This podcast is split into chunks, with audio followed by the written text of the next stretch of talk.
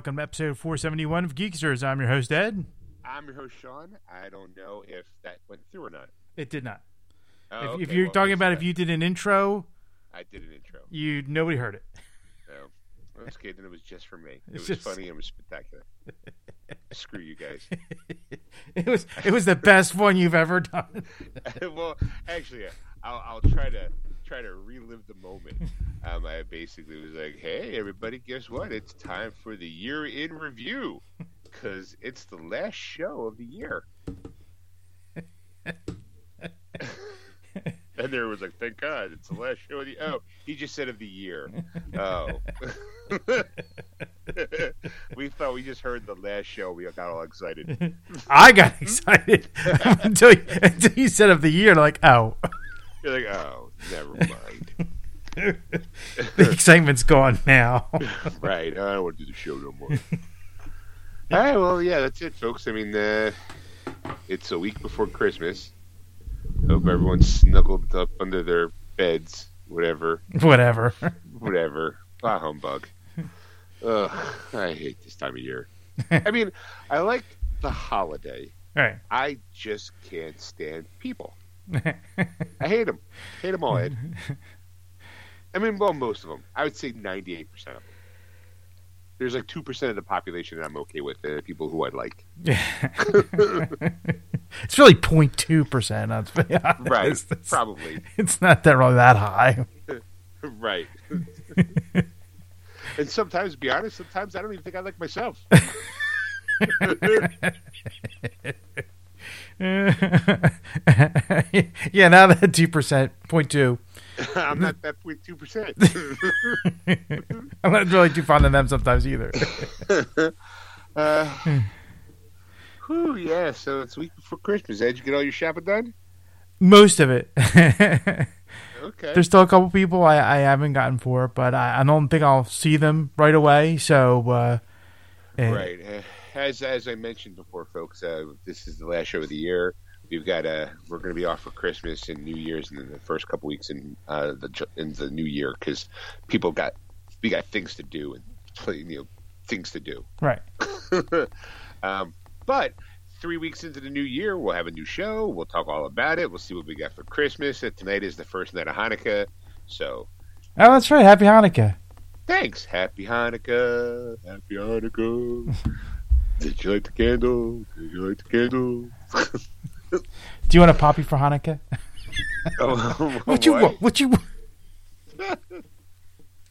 If you have Disney Plus, kid, look up Puppy for Hanukkah. It's hilarious. Oh, okay. Puppy for Hanukkah. I was thinking, here's a list of people who are Jewish. Just like, like you and me. David Lee Roth lights the menorah. So do Captain Kirk and Mister Spock. And then, hold on, there's a whole new list of people who are Jewish that you didn't know. So, you follow, end up the show with all the Adam Sandler, Sandler versions of uh, Happy Han- uh, we call it the Hanukkah song. I wonder if it's on sale on Voodoo. I'll have to find out. All right. Uh, so... How was your week? Yeah, it was. Uh, you know, it's it's busy because it, again, it's a time of time of year. Um, you know, I've been running uh, errands and uh, you know, working still uh, for a living, and uh, um, so you know, I've I did a few things. Uh, I bought a few things. You know, I actually bought myself I, I, I some did, Christmas presents. I did, things. I did, I did some things. things. I did a few bought things. things. Yeah, things I, I can't really talk about. You know, I saw a couple movies. Um, yeah, uh, uh, so I'm going to start off with uh, uh, what I saw. Um, okay, well, what did you see? Uh, well, I've been I've been toying around with a friend of the show, Dave Sipon, watching some movies. Uh, and one was the movie came out, it was on Netflix, and we haven't seen it yet, but it was The Blade of forty-seven Ronin, which is like a, I guess, a cheap uh, sequel to uh, The forty-seven Ronin. So right. This past week, I watched the forty-seven Ronin with Sipon. Okay, that's now, now that is the movie with Keanu Reeves that did not get well received. Now I don't know if it's because it's a bad movie. I also have never seen it, um, So I don't know if it's because it's just a bad movie or it's like, it's right when he's doing the whole, like, I think it was like right after The Matrix. So he's really into kung fu and, and, and, and samurais and ninjas. And he kind of, I would help lead to cyberpunk probably at some point, but um, he definitely felt like it was, he was influenced by the stuff that he was learning for like some of his jobs. And he was like, I'm going to, I think he didn't, did he direct it? No, I don't think he directed it. He just started. He just he started. Started it. Yeah, it yeah. was like a it was like a pet project for him. It was like that, that wish project. Like I just I always wanted to make this movie. This is a dream come true. I can't wait till everyone sees it, and then no one saw it. Well, I and, saw it this week, and, and no one said anything about it. It, just, it became like a. It came and went. Like, right, it came and went. It kind of was one of those like inside jokes where it's like, oh, seven thirty-seven Ronin, and then he comes back with John Wick, and you're like, oh, all is forgiven. Yeah. You know, I, what I find it interesting, Ed, yeah. is that you're now watching, because now you said there's a sequel to that that you're going to watch, I'm assuming, next week. That's correct. So you have watched two shitty movies just to watch their shitty sequel. That's right. I'm glad someone's paying attention. See, because it was it was R I P D and then R I P D two, and now, now you're doing forty-seven Ronin. Uh, and that's and that's go- that actually what inspired the forty-seven Ronin was was gotcha. Those two movies because I because I noticed that on, on Netflix because like you know R I P D two, which I actually I have actually both now on D V D. By the way, I don't think there there was a Blu-ray version. I didn't buy it because I think it was either sold out or, or it was way expensive. I'm like, I ain't paying a lot of money because I know they're shitty. I'm like, I like right away. I'm like, I'm like, I'm not gonna come back. Like the next time I see it, forty split at seven forty seven Ronin, yo, awesome, because it's the same people that the same studio that made uh, R I P D two and the Monsters, the the Netflix uh, thing. It's Universal fourteen forty studios uh, made okay. these movies, so you're you're getting like. It's it is it's low budget schlock uh, as best you could put it. It's the best low budget schlock you can get because I mean for the sure. quality it is it's it's better than some of the low budget movies I've actually seen in the past. So, uh, uh, uh, but uh, but going back to forty-seven Ronin, uh, I'm going to say this: it's a meh movie. All right, that's fair enough. It's it's not bad. It's just not uh-huh. it's just not good. Like how do I put it? It's it's. It's a forgettable yeah. movie. Like, like it came and went. Right. Right. Like, yeah, it's been. It's been. It's like, it's like, it was there. I saw it. Right. You're like, oh, you know what? I got to see it. I enjoyed it. I'm glad I didn't pay real money to go see it. I don't think I would have rushed to the movie theater because if I would have paid money, I probably would have walked out mad. Right. But since, since I saw it on a lower rent tier of a, you know, I rent basically paid my fifteen bucks a month to Netflix, but. That doesn't count, and I feel satisfied. I watched it. But yeah, I think I paid two bucks for it. So, put, right. put that in perspective. You know, I think, I think I, I think I dropped two bucks on it. Well, like I, because I, I bought it digitally. Gotcha. You know, just for the just for this you know, moment. You know, the things I'm like, I do for the show. The Eric. Things I do. I wasted two bucks. So basically, right. I'm gonna put my send my receipt to the company for for reimbursement. Save it for a tax write-off. Business expense. So all the movies you buy are business expenses. That's right. Can we pull that off? Talk to talk to an accountant. Hey, we do a podcast. You know, I don't. I don't it's, anything that we buy and use that we put towards the podcast is it a tax deductible? Just, I just want to know because I, I buy a lot of movies digitally and physical media and. Can I get a little bit back? Just, just asking. Asking for a friend. It's good for a friend. So I mean, it's it's it's a lot of the tropes you've kind of seen before. So there's nothing, nothing that's gonna go. Oh my god! Like like that was worth to see this movie. Like if you you've seen like everything like written in that movie was you know acted out it was the way like you could put this to this movie you know, you know what I'm saying like, like there were scenes right. that you were just it's just so much special effects were pretty good I have to say that for you know comparatively to R I P D and R I P D two they you know they were better you know the forty-seven Ronin was better so you know you go and you know there's that so you know if, if you you know if you're a special effects kind of guy it's it, that was pretty good um you know, but it was like, it was a basic kind of story. Like he's an outsider that comes in and, and, um, you know, uh, uh, to this clan and the leader of the clan feels sorry for, takes him in as a, you know, makes him kind of one of his own, but he, they all treat him like an outsider, but they, you know, uh, the, because it's a, it's a Chinese, you know, the dynasties and all, and, and there's an emperor and, and, and, and the, uh, you know, clans, like, you know, kind of like the lieutenants, and he's a vid- the emperor's visiting the lieutenant. That's the one that brings in the kid, you know, so he has to right. kill himself because he um, attacks uh, another, another clan's leader, you know, because he was witchcraft into it, you know, it's, it's like that, you know, and so he kills himself. So it's slightly different, but it's like, like, it wasn't like, oh my God, like this was worth seeing it, you know, like, like, right. you know, if you like Keanu Reeves, it's a good movie. Yeah. For, for Keanu Reeves fans, you know, that's, as, and that's as far as you can go with it. Uh, you know, um, but like, like you kind of, you kind of uh, halfway through the movie, you see how it's going to turn out and you know, how it's going to end. You know, you're not like, right, there's right. nothing going to surprise you at all. Like in this movie at all. Yeah. So you're kind of going, all right, whatever, you know, and then you, you know, you move on and we'll watch The Blade of forty-seven Ronin, um, this week. And, uh, hopefully the next show, uh, I'll remember it. And, uh, take notes. I'll talk to you. Yeah, I'll, have to, I'll take notes.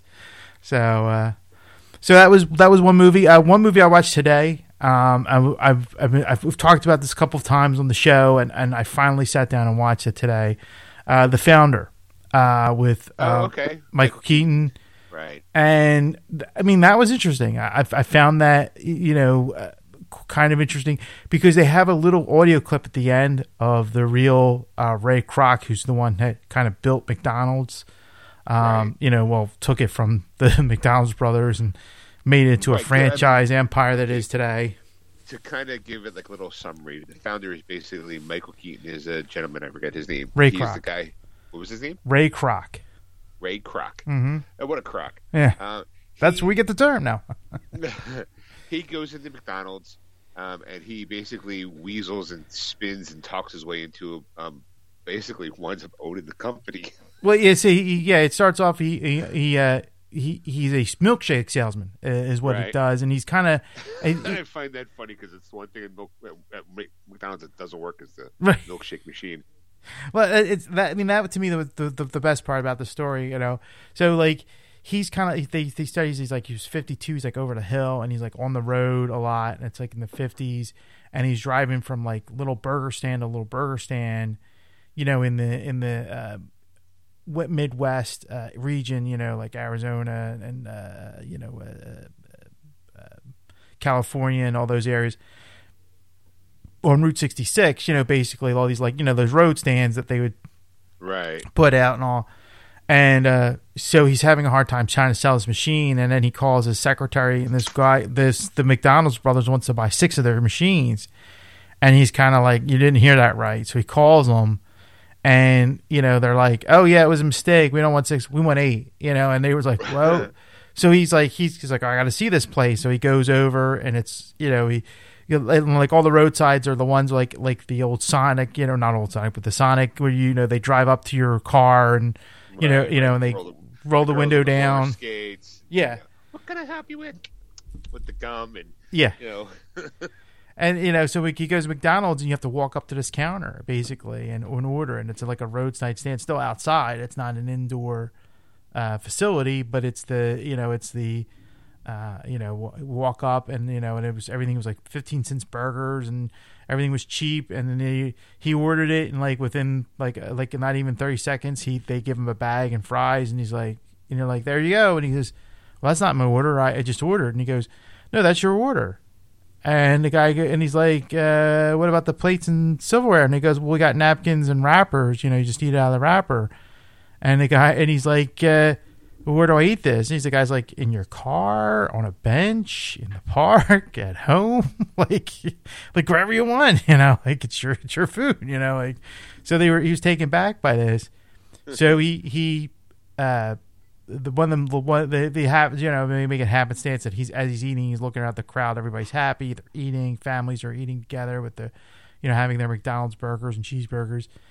And he meets one of the, the one of the owners, one of the brothers, and the guy's like, well, I'll give you a tour. And he gives him the tour and shows him how it all works and how the efficiency and all. And then he decides, Ray Kroc decides to take them to dinner, and he wants to hear the whole story, how they started out, you know, and it was like after the war, and they were trying all these businesses and they all failed, and and uh, you know, so they decided to make this burger stand. And you know, the one brother uh, was kind of the genius. There was the one that, you know, created the, you know, the design and the overflow and all. And they went to a basketball court, not basketball court, tennis court. And he chalked out the dimensions of the, you know, uh, um, uh, the, the, the, the, the, the burger stand.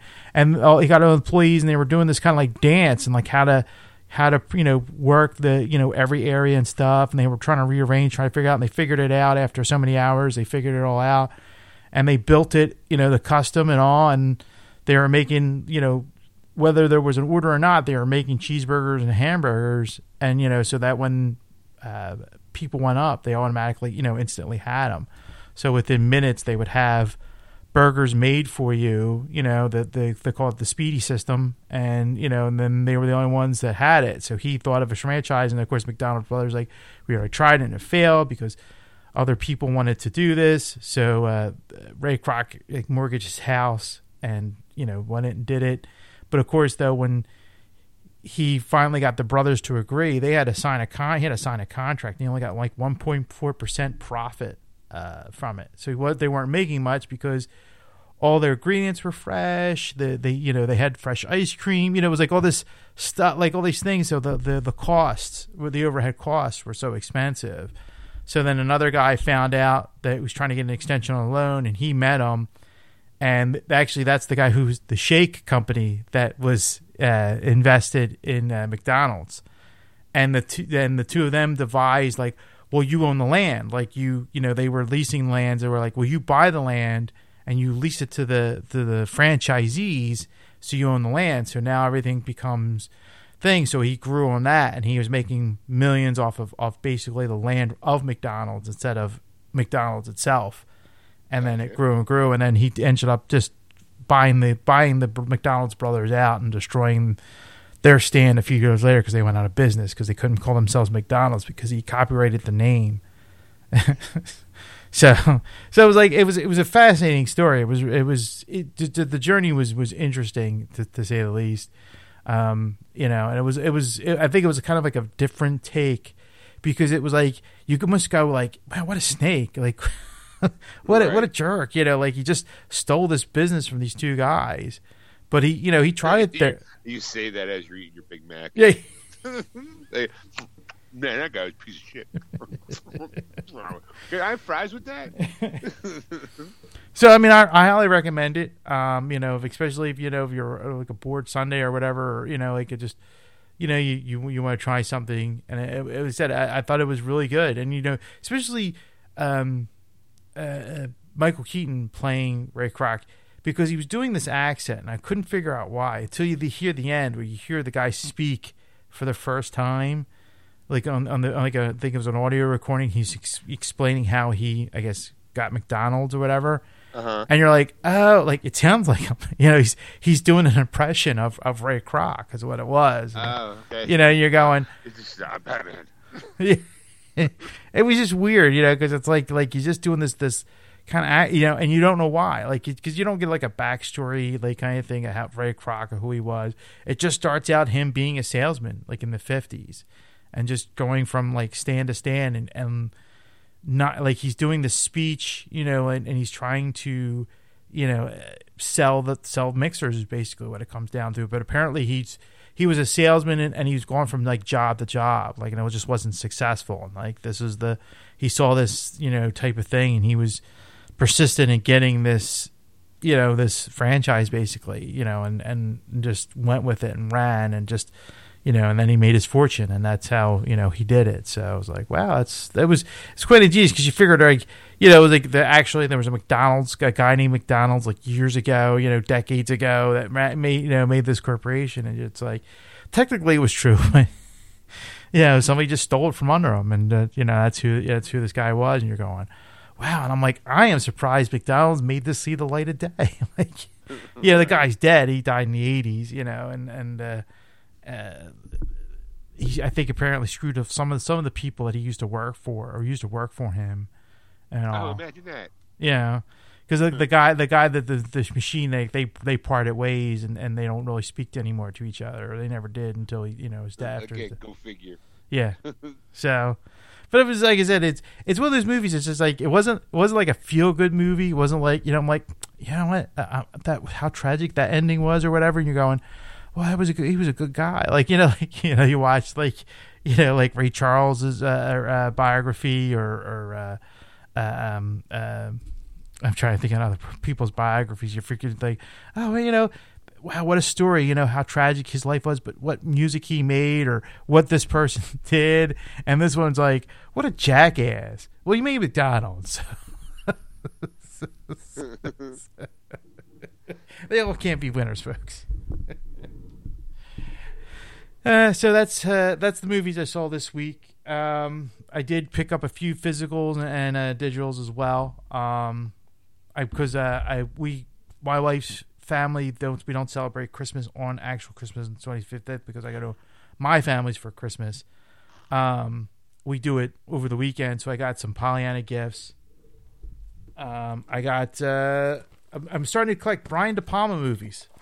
Oh, so, that's a good collection to have. Yeah, so I started collecting. I got uh, two movies. I got a few movies I already started collecting like a while ago because I like the movies, and then I'm thinking, you know what? I haven't really seen a yet yet a Brian bad Brian De Palma movie, so I'm going to. I'm I, I agree. I agree. These Brian De Palma films are always solid. Yes. So I got Carlito's Way um, right. with Al Pacino and Sean Penn, uh-huh. and uh, Nicolas Cage's Snake Eyes. So, okay, I, I really like that movie. That's another good like. Ooh, you got to pay attention to that movie. Man, and then uh, I did get a third movie that wasn't a Brian De Palma movie, but I, I enjoy this movie highly, and I'd really love to watch it with you one day because I know you'll cry like a bitch. old, old Yeller? Mister Holmes. Ian McKellen. Uh, I, you know what? I, I bought that. I have not watched it. I, I bought it and I started watching it, but uh, yeah, Ian McKellen plays uh, Sherlock Holmes. Yeah, he plays Sherlock Holmes, and he, he plays like old Holmes. And right. I mean, it's like one last mystery. You will cry like a bitch. I teared up at the end of Mister Holmes, and I'm like, I got a heart of, I got a heart of granite. And I'm thinking, he'll be, he, he cries. I, I, I'm gonna ugly cry. Like, I, I just, I just want to watch your reaction when you see this movie, because there's a point where you, you just. You lose it. I mean, there's there there's a there's a there's a moment. In the, I'm not gonna tell you what it is, but there's a moment oh, in the movie just like you you you watch this and it unfolds, and you like as soon as that moment hits, everything un, like comes together, and you're like, you almost have to pause it because there's more after the fact. Right, you gotta like you gotta hold on. I got I gotta recover. I need a few minutes. Uh, I also bought. Uh, well, I, I I was buying gifts for me as well for Christmas because you know, right? Uh, you know, I was good this year, so uh, I I bought the, the the support your local sheriff. This is a, um, a James Gardner picture. I think it was like in the sixties. He plays a cowboy that comes into town. He's going to Australia. He needs to get money, uh, so he's trying to get gold, but in the meantime, gets a job as a sheriff, and he outsmarts pretty much the whole town. Uh, It's kind of like uh, like Mayberry, uh, you know, uh, in the Andy Griffith Show, but in movie form. Okay. And then I, I got a movie three pack because I wanted one movie and I can't find it by itself, or at least in in a in a um because it's out of print. It's called Class. It's uh, um um Rob Lowe and uh, I can't think of the other actor's name. I yeah yeah it's, it's I remember that movie. It was yeah. like an eighties movie, I think. Yeah, so it came in a three pack, so I had to get that. And it was like Making the Grade and Johnny Be Good were the other two movies from this. It was like an eighties three pack. so right. that's that's the physical meal. But the one thing that I bought myself, and one came in yesterday. Yeah, yesterday, and I'm so excited for it. You're gonna laugh. I'll send you some pictures and and a thing. I bought myself an action figure. Another with that? You bought an action figure. Uh, Which action figure? I bought Slave Leia from Star Wars: Return of the Jedi. Now, the thing about this one is, it's not a typical Kenner um, action figure. This one's fully, it's anatomically correct. Boom, chicka, boom, boom, and life size. I wish. Now it's the standard size. Uh, the the you know it, it, it, it would fit in with the Star Wars collection. The only okay. thing about this is that the, you know the the um, the sash part of it in the front and the back, you know, over legs.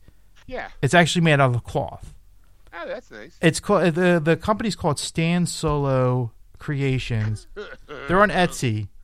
And right. I saw a couple, like I watch a lot of YouTube, as as I think I've talked about many times in yes. the show. Yes. And like I, cause I watch a lot of Star Wars stuff, you know, like type of thing. So eventually, Star Wars action figures come into play, you know, type of thing. And a few no times, right? Action figures play. See what you did there. Right? I know I, I missed it completely until you pointed it out. Really did.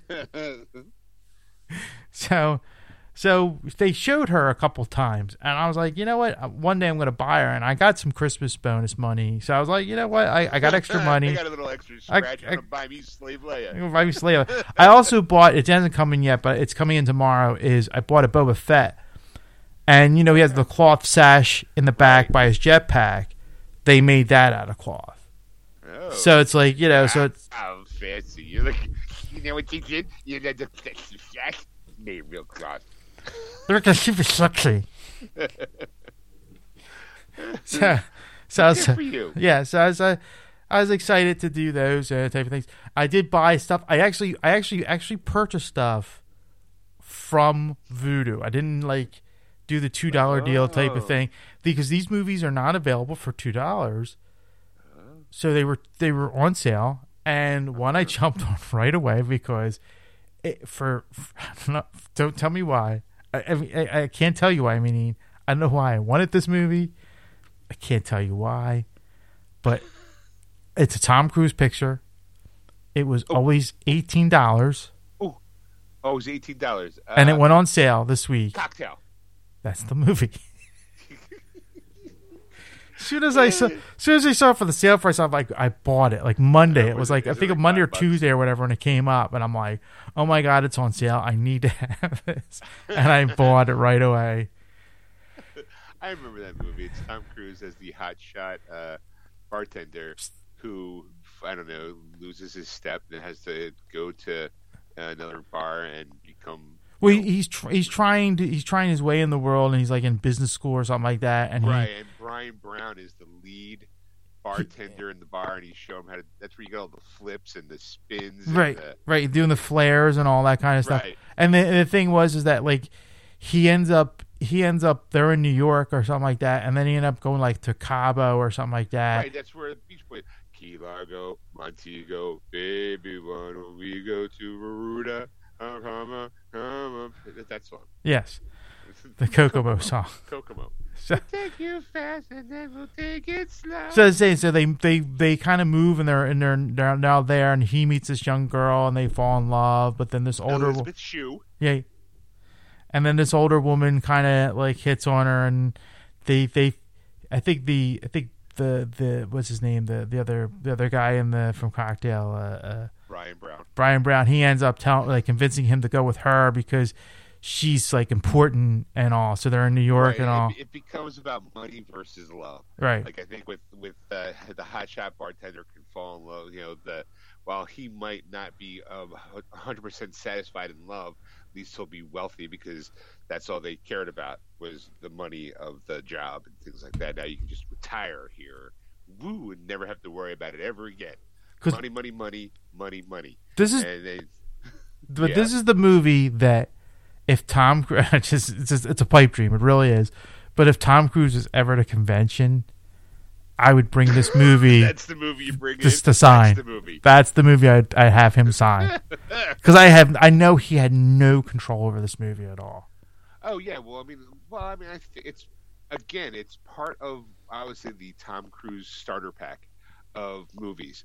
Where it's I'm a hotshot somebody, I lose a step, and then I have to swallow my pride and learn to like do whatever it is again from the ground up almost, and become better at it. A la Top Gun, Days of Thunder, the, the we call it. Uh, and I would throw Cocktail in that mix. Whoa, see what I did there? Cocktail mix. Oh, oh. oh the show's full of bad puns. Here we go, kids. But the, it's funny though, is because this past week I've been I've been listening to SiriusXM's Conan's channel. Conan Bro- okay. Brian that starts he has a podcast and all. So, but he he's been using all his, his old shows, interviews as like clips to keep between podcasts, because like like he's still right. building his library, I guess, of, of podcasts that he's that he's airing this thing, and he's trying to run it, you know, twenty-four seven, three sixty-five. So there was an interview, because it was funny. It was Matt Damon talking about. He's like, yeah, I was I was in London and I saw. I think it's a Liz, not the shoe. Who was it? It was the look. What was who was the co-star in Live, Die, Repeat, uh, Edge of Tomorrow? Uh, Emily Blunt. Emily Blunt. Okay, so he was in, he was. Going to have dinner with Emily Blunt in London, and Tom Cruise is there, and they right, ended up all going. Uh, because here's the here, just let you know, filling that that gap. Why would Matt Damon want to go have dinner with Emily Blunt? The two of them start together in the Adjustment Bureau. Right. So he he was in, happened to be in town for something, and he and he was like, oh, you know. So they went to dinner, and and he Tom Cruise went with them, and he was excited because he's never met Tom Cruise before, and they had a conversation, and he goes, you know, he goes. He goes, you know, Tom Cruise, it's like when you talk to Tom Cruise, there's like nobody else in the room. Like it's just you two, you know, and then, of course, I, going, I can totally believe that. You know, like like he, he makes you feel like you're the you're the most important man there. And, you know, he, we start talking about, because he does the Mission Impossible. I do the Jason Bourne movies, you know, kind of right. thing. And we're swapping stories a little bit. And, he, you know, there was that stunt where he's hanging off the plane. And, uh, you know, he, he, he he's, you know, he's, he's asking Tom Cruise, and he's like, So he's like, Tom, tell me, how how did you get that stunt? Like, how did how that happen? And he goes, well, he goes, it's a it's a funny story. He goes, I went to my safety inspector, my, my safety guy, and I explained the um the the scenario, the stunt I wanted to do, and the safety guy was like, there's no way you're going to do that. So Tom's like, all right. He goes, so I got another safety guy, and I explained to him. And that's how you get to do this time. so, so, to be honest, a good story. I'm like, I'm like, oh my God, he is crazy. so. You know, I can, I can definitely tell that when Tom Cruise is talking to somebody, you can kind of feel like he's the kind of person. I feel like that if you're having a conversation with him and someone walks up to him to try to interrupt him, he would tell that person, "Can you give me a moment? I'm talking to this person." Like he, I, he just definitely seems like that kind of person. Right, like uh, you're like, oh my God, Tom Cruise just told a person to go fuck themselves because he's asking me about how my my dinner my dinner was. That's awesome. Right. yeah. uh, that's good. Okay, so what else did you? Anything else? Oh yes, I did buy. I bought a few more. Uh, I bought uh, History of the World Part One because I think that was five dollars. Right, right. That was one of the one of the Mel Brooks movies I I didn't have. Um, and then I bought the uh, one of the best Christmas carols, I'm in my opinion anyway, The Muppets Christmas Carol. I bought that one. Hey, that's funny. I did too. And then to complete my Ghost in the Shell um, collection, I should say, I bought Ghost in the Shell two Innocence because that was on Electric sale. Boogaloo? What's yes, Electric Boogaloo. uh, Ghost in the Shell two Electric Boogaloo. That would actually work. And then one movie I've never seen, and I, I think people said it's not that good, but I'm, I'm like I'm gonna I bought it anyway because it was on sale. I'm gonna try it anyway. It's Will Smith's I, Robot. I liked I, Robot. I okay. thought it was pretty good. A lot of people you said know, they didn't like it, so I was like, okay, I'll have to be a judge for myself. It, it's what do you call it? It's, it's your standard Will Smith action flick. What I thought was interesting is Shia LaBeouf's in it, right? Uh-huh. And this is when he was still like. He was transitioning from T V to movies, and he played everyone's fucking sidekick for like a little while. Yeah, he was. Um, he was Constantine's sidekick, you know, right, sidekick. He was yeah, Constantine's sidekick. He's uh, what do you call it? Will Smith's sidekick in this movie, and it's always the reluctant sidekick. You don't want him around, but he's the kid that kind of glues onto you. Yeah. I liked it. I thought the movie was fun. Side note, Alan Tudyk is the voice of the robot. Yeah, all right. So. all right. All right, and yeah, finally, and finally, because I can't wait for it to come out on uh, home media, um, and I don't think it is actually at this point in my life, um, Spider-Man No Way Home, the extended version, was on sale. Eight, uh, nine bucks, right? Yeah, nine bucks. So, yeah, so I bought that. So I was like, okay, so I'll, I'll buy it. And I, I haven't watched it yet. Um, I, you know what? And then as, as we're talking, it just reminded me I did see another another film because I, you know, it, I I've only seen parts of this movie. I've never seen this movie all the way through until this week, and we make jokes about this movie all the time. Not make jokes, but we we take lines from this movie all the time. And I've seen I've never seen it all the way through. So I, I finally, you know what? I'm going to watch it this week. It was Dracula Dead and Loving It. It's a horrible movie. It's horrible.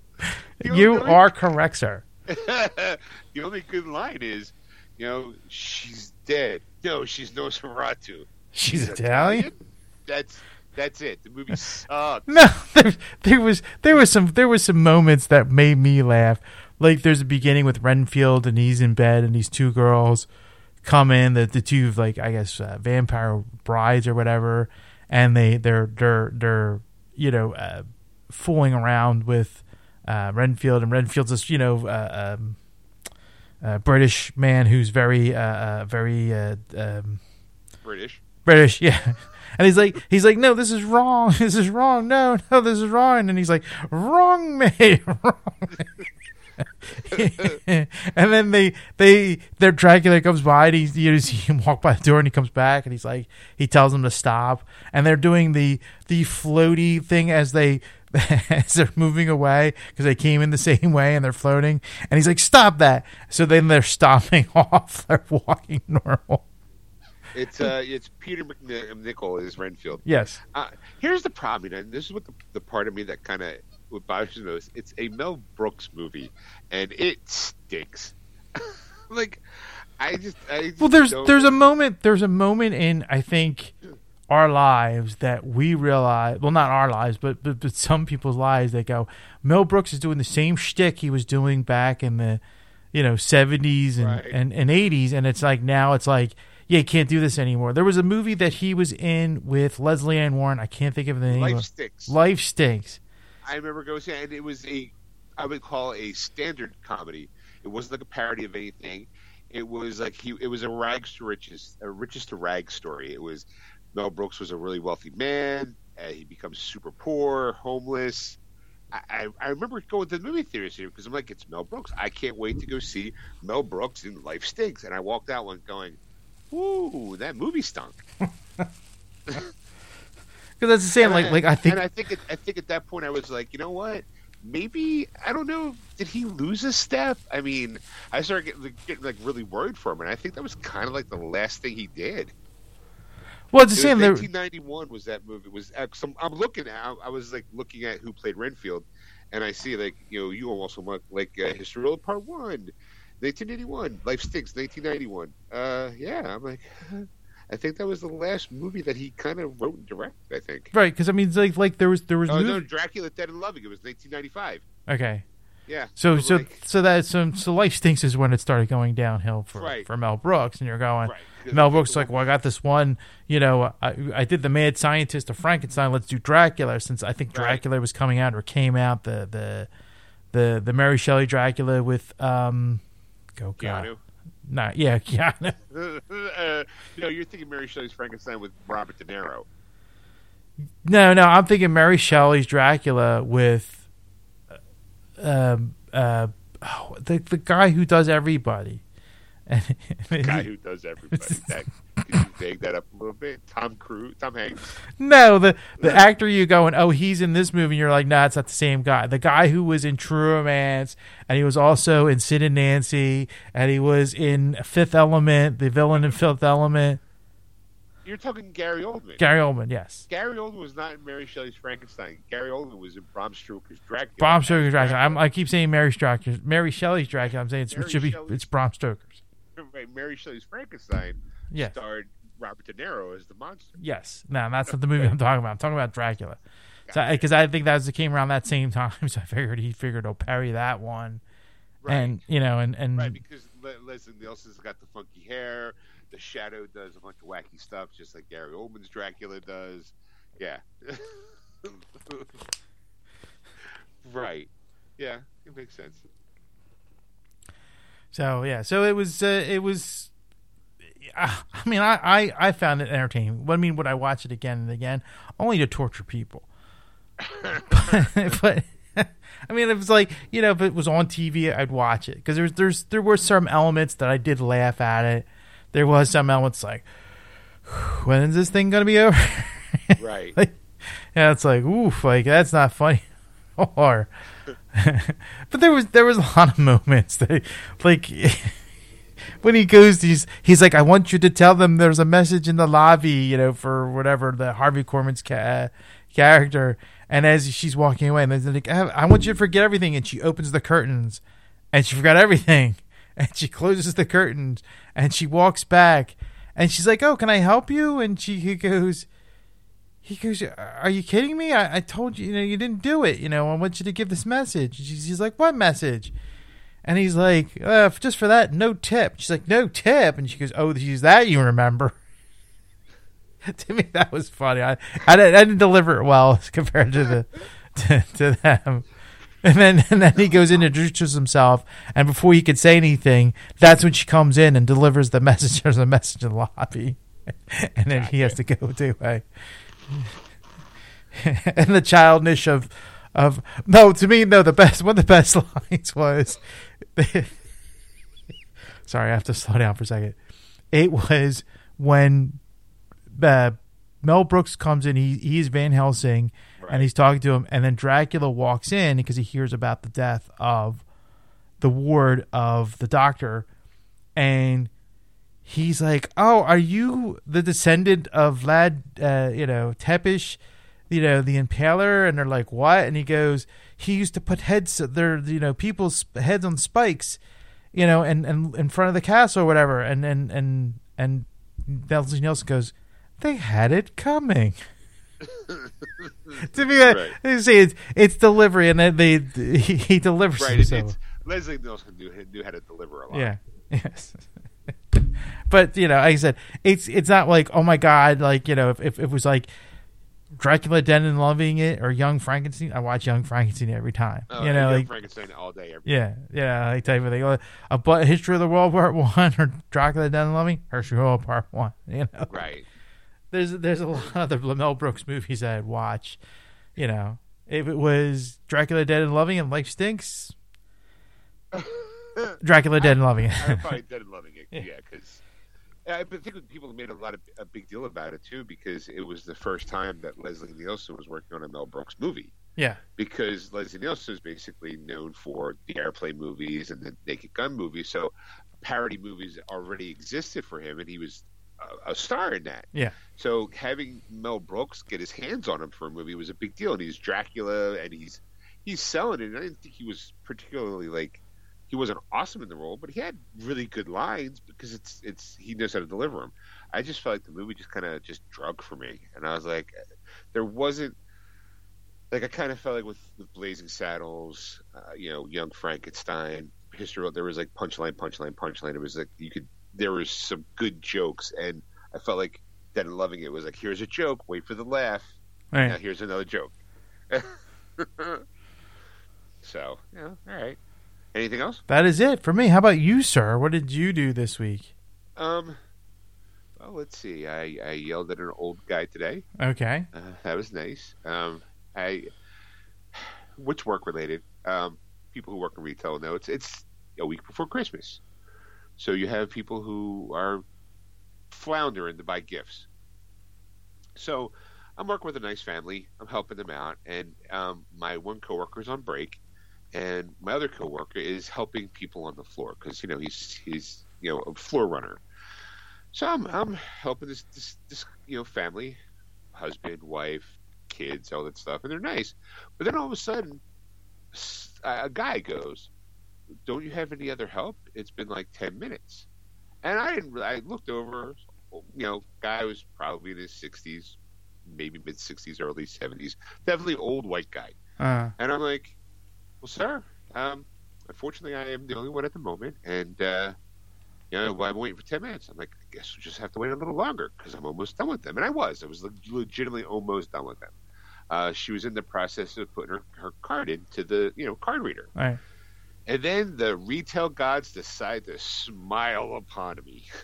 And by smile upon me, made me my network shit the bed. Ah. Uh, so so now she's having problems with the car reader. It's not going through, and we're not. And I'm like, oh, I hope my I hope my network didn't go down. And the guy's kind of the guy who's and he legitimately is next, by the way. So that's why I'm like, oh, dude, your day's about to get fucking worse, right? Because. I was like, I'm like, okay, well, unfortunately, I'm going to have to like reset the whole system. Um, because I have my network's down and it's not reading the card reader, blah, blah, blah. The only other option at that moment is cash. And, and you know, I, I now there is a line. There's like, I don't know, I would say ten to twelve people in line. Wow. But they're not, it's not, they're customers, but they have like varying degrees of people with them. Some people are alone, like the old guy that was next. Some people had like, you know, their friends with them or family members. So it was, the store was congested. Right. And, you know, so basically the only thing I do is just, you know, like, you know, thank people for the patience. You know, when moments like those happen, you just right. try to be as polite as possible. Right. So, so the guy's kind of c- complaining, and I'm like, well, unfortunately, sir, my network just went down, so I'm gonna have, it's gonna be like another ten minutes probably before I can ring you out. Unfortunately, and I'm trying to be apologizing, and he's trying to be like, you know, I don't, you know, he starts legitimately complaining, but then while he's complaining, he's saying, I don't want to be, you know, I'm, I'm not, I'm not complaining at all. And I'm like, well, sir, it sounds like you're complaining. You know, all these other people, and he sort of tries to like, he tries to kind of rally the people, like, hey, screw this guy. And I'm like, well, sir, so far the only person that's really complaining about it is you, but you're not complaining. I'm like, you keep saying you're not. You or I'm like, he, or he also said you don't be confrontational. I'm like, look, sir, I understand that, and I apologize, but you're coming off kind of confrontational, right? Well, what do you mean? Like all these other people? I'm like, so far, sir, the only person that's complaining about this line is you. And how is that not confrontational? Right. And, like, uh, and now, of course, while I'm trying to do that, I'm trying to set up everything up, and he's like, trying now. He's like, he, he, his daughter comes in. I'm assuming it's his daughter or his granddaughter. She, she was definitely younger than than than him. Right. Um, definitely like maybe twenties. You know, early, late, mid, late twenties. But now this guy's kind of like, we're kind of, he's complaining and being confrontational, while also going, well, I don't mean to be confrontational. And I'm like, well, sir, I now have to, I, I don't want to, I'm, I guess I'm not trying to be confrontational. I was like, sir, you don't understand. Because I'm on this side of the counter, you're going to listen to me. Huh. and, and I'm like, I can't do anything because I have to reset the network. I'm like, if that seems to be your problem, give me the pop figure that you're trying to buy. I'll keep it by the counter. You can come back. Mall closes at seven. That's another three hours from now. You know, and no, no, no. You know, I'm, no, I'm just, I'm not, I'm not, you know, complaining. I'm like, sorry, you're kind of being a little complainy. Just, you know, hang in there. Just sir. Throwing it out there. Right. I'm just like, I'm like, sir, I don't, I don't know what to tell you, sir. I, shit happens. Like, I didn't say it like that, but I was like, and what's interesting is, the family, because now they have to wait for the network image to come up. The woman, I apologize to them. She says, "That's okay. I work in retail. You know, it's you know these things happen. You know." And, and her husband's like, "I work in plumbing. I I don't have to give a shit about anything." And I'm like, I literally don't give a shit, you know, because it's his job. And I was like, you know what? I look at both. I'm like, you know, funny. I'm kind of sitting in the middle right now. Like, I'm sympathetic, but I also don't give a shit. Like, you know, and, and of course, like my the, the person who was on break, that they were in the back. My other coworker, you know, he came running up, asked if there was anything to do. I was like, "There's nothing we can do. Just you know, help the people in line get what they want, and then we just get set up so that when the network's back up, I can just bang them out real quick." You know, all right? And then finally, like, you know, like the guy, but the guy was so. I was like, I just felt like I'm looking at a bunch of people in line, and there are various degrees of color and sex and. The one old white guy just stands out like a sore, sore thumb. And I'm like, when do I call him on his privilege? Like, I just like, I'm like, dude, you're the only one complaining. Everybody else is here standing there nice and, and quiet. And every once in a while, he'll like lean out, like le- lean out of the line. You've been in my store. You know, yeah. There's no reason to lean out of anything. Right. Right. To go kind of like acknowledge the people out in the hallway that, yeah, he's still waiting. Like he's he's trying to get he's trying to get some empathy from somebody, you know. Going, yeah, I'm still here, you know. Like, he's he's buying a pop figure which is on clearance, which means it's half price. Uh, so that half price pop figure was going to be about six dollars and thirty five cents, right? At one point in the conversation, he felt like he should get another fifty percent off of the fifty percent that he's getting the pop figure for. uh, for the inconvenience. And I looked at him deadpan and went, doesn't work that way, sir. I'm like, if you are in such a rush, and if this is such an inconvenience for you, that's when I was like, I'll gladly take this pop, put it over here. You're more than welcome to come back when there's less of a crowd. You know, fifteen, twenty minutes, the mall closes at seven. You got plenty of time, sir. Oh, no, no, no, I'm not going to be confrontational or, you know, complaining. I'm like, you're, you're being a little confrontational, sir. I'm like, you're so, it's like, I'm like, oh, that's, that's my, and I just, in my head, I'm going, it's going to get worse. Because the closer it gets to Christmas, the more people are going to be rushing in. You know, like, hey, do you got this? Or it's going to get busier.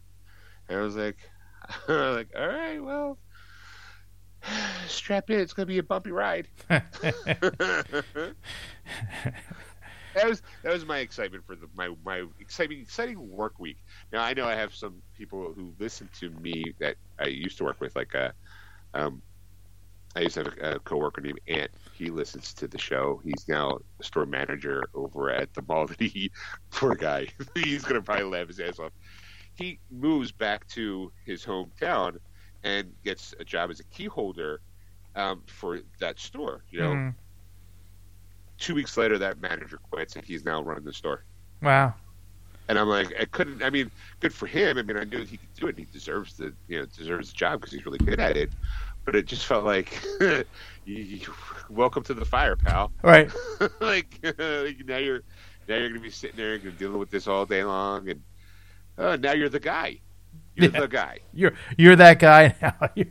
Right. Like everyone's like, hey, you know, I, I, oh, I want to be the manager. Yeah. Do you? Do you really be the guy? Because the guy whose name's on the door is the guy who gets all the shit on.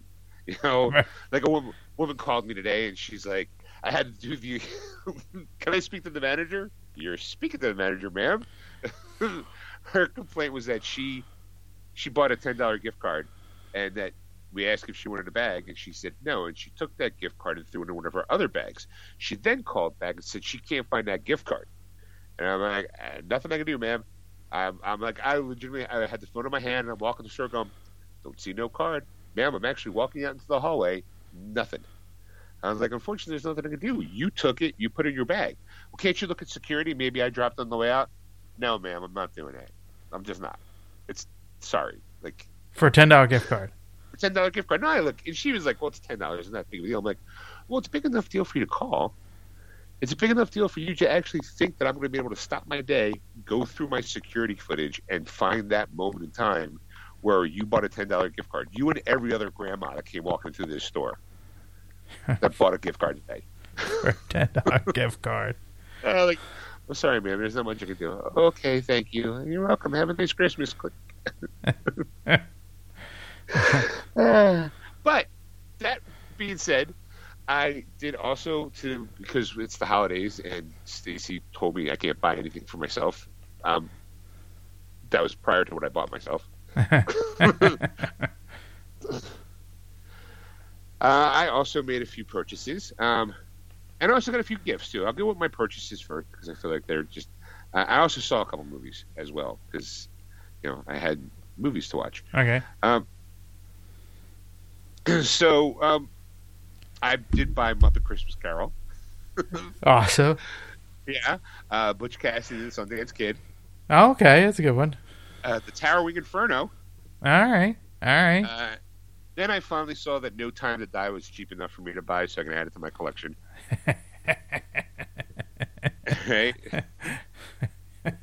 And then another movie, too, that I really liked that was cheap. It was called Long Shot.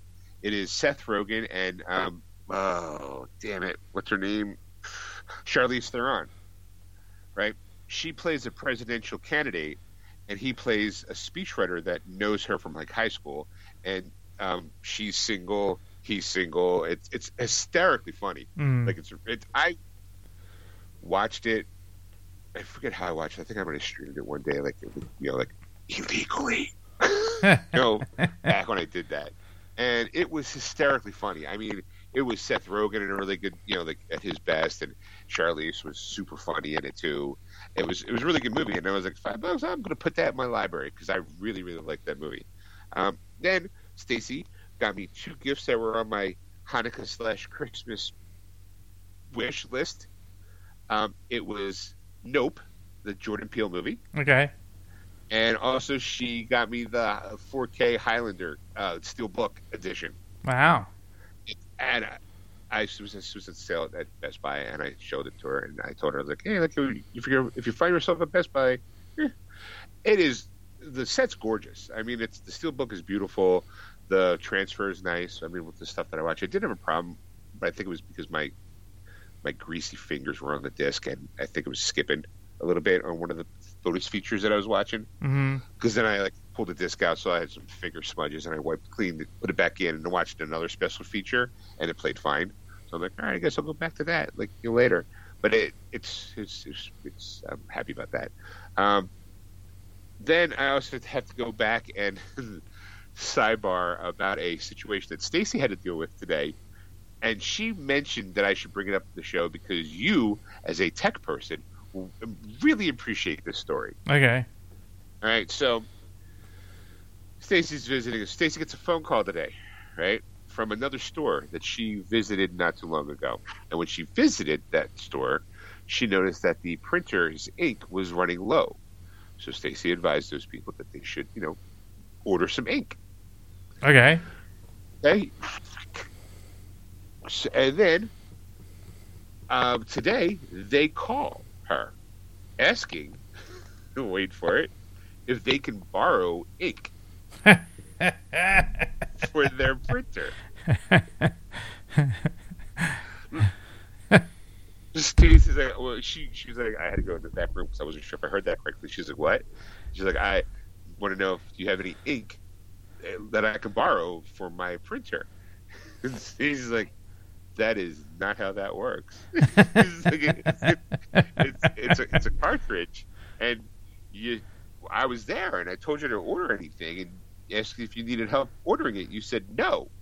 Like, now you're calling me to borrow ink. Like, it, I'm just going to get a big funnel and just kind of give you a jar of ink, and you're going to walk over and attach it to your printer and pour it in and be like, okay, it's fine.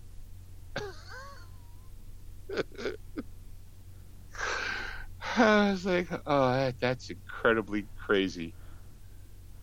The thing the thing is, is like, uh, now you're, you know, you say that kind of stuff, you're going, well, wait, was it the same printer? Like, now you, like, like. Well, it's the same printer, but they, I, she, she, the person honestly thought that there was actually, like, like pen ink, you might say. Oh. That goes into a printer. I'm going to put a quill in.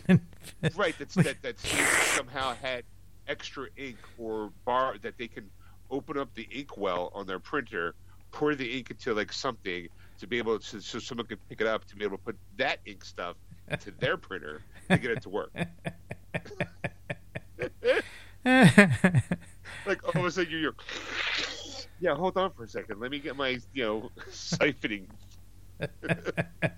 And it's not, it's, it's powdered ink, obviously, because uh, or it's the it's the ink for, not powdered ink. It's what do you call it? Uh, printer ink.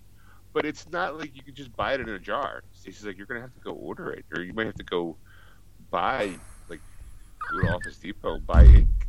You know? Well, yeah, you're right. She was right. This thing, but it's not powdered ink.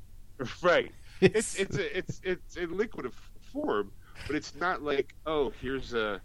a bottle, and I'm just going to be able to pour this into this, and you can just go, where do you put it? Right, right. Like, yeah, sure, I'll, let me get that right on there. Like, and, and bring your printer, because I got to see where you're putting it. Like, I mean, you just get a paintbrush and just put it over the rollers and hoping that's the best. I think it was like the mid mid two thousands. They there was a company that um, actually you could yeah. get refillers, and right, you take your old stuff, refill it, and it would be able to get it on the cheap. Yeah, you uh, especially. You, you had like an H P printer, and it turned out horribly. Right, because like you would have to poke a hole into the cartridge, and they tell you like, it, and they would show the instructions like where to poke the hole, and they give you syringe and the ink vials, and you, you know, you, you put it in, you squirt it into the, the cartridge, and you'd have to walk around like almost like you were like a crack addict because you had a vial, you had you call it a, a needle, right? Yeah, like. You had the syringe and your, right. your, your and you, you know, into the into the thing. But the thing was is that like depending on the printer, because they these the they, the instructions were very general. So like some of the some of the holes were like where the paper was. So as as the printing, the the ink would spill out and then from that hole because it would be in an angle, right, and it would right. just spill into the paper, so it didn't work out. So it was only like like one or two specific, you know, cartridges that it would work brilliantly for. But even then, it wouldn't work great because the, uh, the, the you know, like. H P got wise to it, so they started, right. you know, reinventing their cartridges, or like where the inkwell thing was, a, they put a wall there or something like that, so that way you yeah. couldn't drill into it, you know, and so it, it, it didn't, you know, work out well. It actually destroyed printers too, because you end up after replacing the print. It's not right. like you could just, oh, I just got a bad cartridge, oh well, and then just replaced it. You know, they, you know, they were, and and Home Depot would yell at you. If, if not Home Depot, Home, uh, Office Depot would yell at you when right. you walked in with a hole in your cartridge, because they would be like, "Oh, it's invalid. We can't." Because they, they right. have an exchange it program. Avoids, avoids warranty, so to speak. Exactly, because they would they would they would see these cartridges and they would you know they would go, "We can't take these. It's got a hole in it. You you destroyed it." You know, tell you because you used to get money off a a cartridge to uh, uh, purchase. So yeah, yeah. At, at work when I order cartridges, they they send it to me in a box with a return label. So I take the old one and put it in the thing and send, give it to uh, U P S. Yes, yeah, we do that actually at work because it, it's a there. There's actually a program that H P has developed now in the last couple of years where you can set your printer up online and H P monitors your ink levels and then yes. sends you cartridges and then you. Swap them out, like yeah, swipe them out, and basically put in the new cartridges, and then yeah, because we have like a we have a actually a few, because uh, they kept thinking our ink levels went really low, and they kept sending it, so we always have like, like two or three boxes of the same printer, and you know, and I'm like, you know, like, but it's got an envelope, so we we we fill it up, and then we send them back, and then they send us another box, so we have like three or four boxes of these cartridges. You know, but we've got a couple printers that we do that at work, and it's it works out pretty well. You know, and I mean, to me though, I, I think it's expensive, but like, I wasn't my decision to make it. Right. You know, because I think it's like, you, it's up to like thirty-five bucks a month to do it, wow. and you could buy cartridges. You know, and, and it depends on, on how long you use it. You know, type of thing, because you could buy cartridges for thirty-five bucks. And they could last you two, three months, you know, like right. type of thing where you're paying thirty-five bucks because they're monitoring it and they're, t- you know, keeping an eye on it and that, you know, that kind of thing. And, you know, they're doing all the, the kind of like leg work. All you have to do is just plug them in, pull them out and, you know, mail them out, you know, mail them back, you know, and it's self-addressed. So it's not even like you have to put a stamp on it or anything, like, or worry about like postage or whatever, and just give it to your post office, you know, uh, um, postman, your, post right. person, I guess. Uh, I, mine, uh, mine's U P S, dude. Okay, our, I think ours is by the, the post office uh, set up that gotcha. way. So, but uh, right. yeah, so it's a. Uh, uh, it, yeah, I thought you know, Stacey was like, "You got to tell me that story." Like, yeah, bring that to story. Ed'll like that one. But I also did watch um, a few movies this week too, okay? Because you know, um, I watched Ip Man one and two. Okay. Okay. They're really good movies. I, like, I've never seen them before, and I was like, all right, they're solid. Um, obviously, I had to – they're subtitled. But I really enjoyed them. Thought they were great. I started watching the third one. The third one actually has Mike Tyson in it. Really? I was like, yeah, it's he's like a uh, evil la- evil landlord of some sort. Like, you know, he's – wow. I don't know how much time – I don't know how much he's in it because I just I just started to watch it. And I was like, well, you know, I'll get it back. I'll I'll watch it like later, because I did get to watch uh, The Night Before. It's the uh, Christmas movie with Seth Rogen, uh, Je- Joseph Gordon-Levitt, and Anthony Mackie. They're best friends, and every year they do this big party the night before Christmas, uh, Christmas Eve, because Joseph Gordon-Levitt's parents died in a car accident on like right around Christmas time, so he thought he was going to be alone. They, as you know, when they were fourteen years old, they made a pact that they would never be separated, and mm. it's like a traditional a tradition every year. Um, and then the idea was that this time was going to be the last time they were going to be together, because Anthony Mackie is now a successful football player. Um, Seth Rogen was going to be a dad, so and. Gordon, Joseph Gordon-Levitt just broke up with his girlfriend, so it's, he's trying really hard, desperate to keep this memory alive or keep this going, or you know. But the idea was there was this um, party that happened in New York called, I think it was called the Reindeer Games, I think it was called. Mm. Um, and it was like an underground party that you got an invite for. And then when you get the invite, you have to call a number. And that number will then tell you where the address is. It's like a super, super secret underground party that, you know, is supposed to be the best party of their lives. And they spent like fourteen years trying very hard to get tickets. And they never could until this, what was going to be the final night of their lives. He, Joseph Gordon-Levitt, was working a checkout, um, hat checkout, and somebody had three tickets in his jacket, so he stole them oh. to have, you know, to, so they can go out. And that's where Seth Rogen, his wife, gives him like a whole box of drugs that he decides to take all at the same time.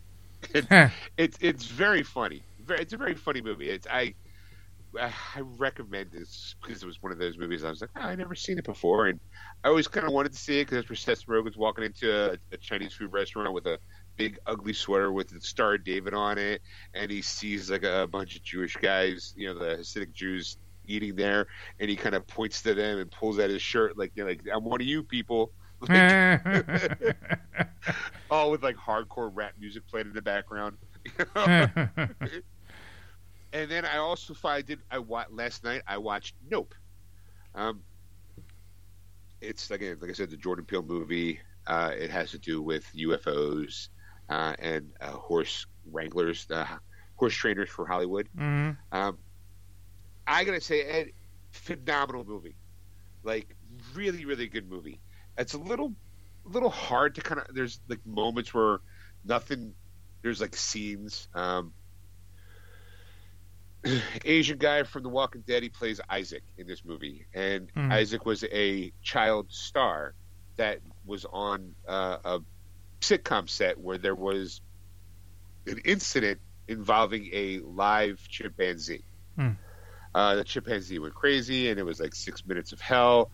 Kid survived it, um, and he, you know, like, I'm going to say maybe he's traumatized by it, but he owns like this kind of like ranch out in the middle of nowhere, like a like a um.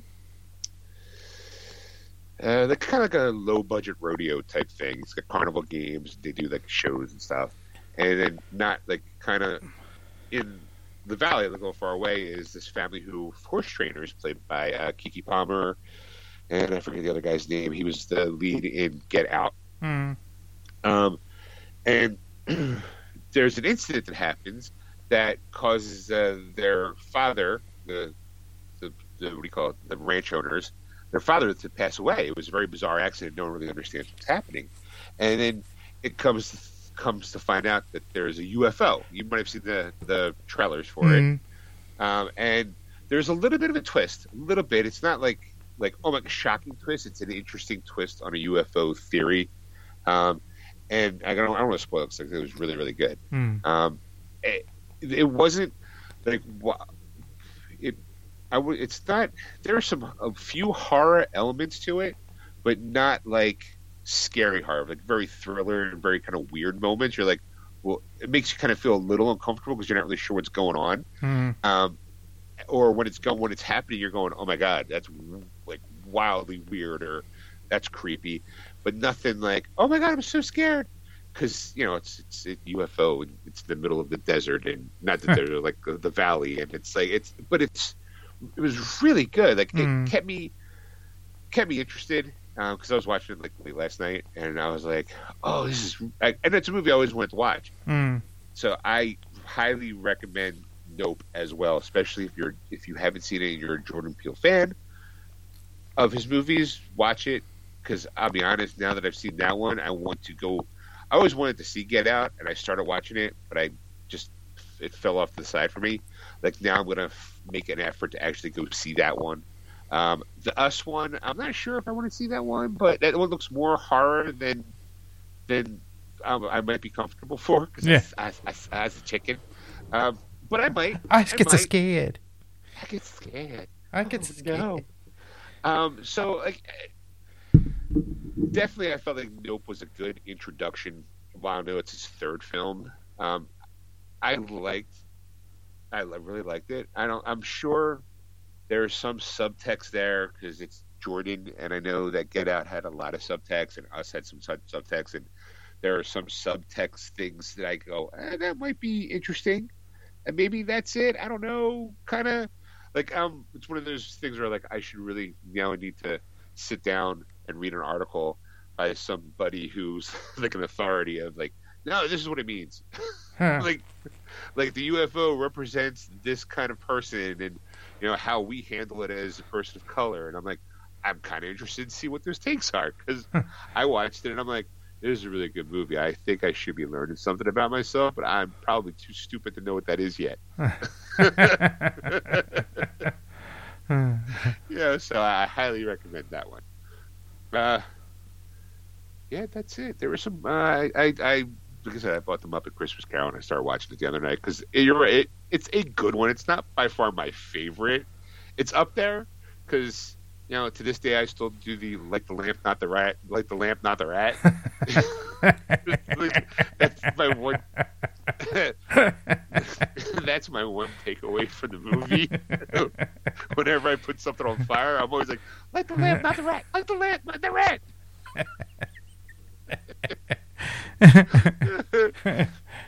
You know, uh, Michael Keaton is Scrooge. I mean, it's a good movie. I, it's, it's, you know, I was watching the other day. I'm like chuckling. I'm like, yeah, it's good. Uh, it's like comfort food. Yeah. The other thing is, that's the one one Christmas Carol movie we watched. My wife and I watched together because, you know, we both enjoy it, and you know, like we we watched. I think we watched the Mickey one, the Mickey's Christmas Carol as well, but. You know, the the the Muppet one. It's it just it's funnier, you know, and it just you know. Right. The next thing, I I also am a sucker for uh, the Muppets in Space. Yeah. That's you know it's it's basically the Gonzo origin story, which I love. Yeah. And then um, Muppets uh, Muppets Treasure Island. Yeah, that's a good one. That's a good one, and I can I the I think the one that holds dearest to my heart is the uh, Great Muppet Caper. Really? That to me, it's like, yeah. I mean, that's, I love the first Muppet movie because, you know, it's got some great songs in it, and the Rainbow, you know, Connection and all that stuff. But, you know, moving right along. Um, but I, the what do you call it? The Great Muppet Caper to me just crushes it because I think it brings like a lot more of the Muppets into it. All right. And as a person who likes animal, and there's some there's a good subplot with animal in it. All right. You know, right, yeah. Chuck. You know, I'm like, all right, I get that. Like, I was never really much of a Gonzo fan, you know, but I I, I respect his place in the group, which is funny because, like I said, I do love Muppets from Space, but that is such a crazy, wild movie that I like, it, it, it's, it's hysterical. that's, I see, that's the movie that that's my wife and I said that Sipon should sue the Muppets because you know there's a character in there when you see him, you go, oh my God, that looks just like Sipon. I the, the moment I saw that movie the first time, I went, "Oh my God, that, that Muppet looks like Dave Sipon," because I knew because I, I, I knew him, and I, you know, and then that same character showed up on the Muppets T V show. That yeah, the Muppets Tonight for a little while, yeah. Right? And every time I see that character, I went, "It's Dave." It's Dave. Dave's. I mean, he should be flattered. He like, laughs. I, I mentioned to him, we, we I made him watch it, you know, like type of thing, and he's laughing, and he like he's like, "I don't see it." Yeah, but you I gotta be, kid, gotta be kidding me. You gotta be fucking kidding me. Oh my God. It looks exactly like him. I, I, I, identical. Like someone went, oh, I want to make a quick caricature. Now give me the foam. Give me the foam, the felt, a pair of rimmed glasses. I've got inspiration. Masterpiece. And man, he is my muse. Every time I see that character, I'm going, "That is a." Sp-. I I get jealous because I'm like, I, "Why don't they have? I don't. I don't have a Muppet that looks like me."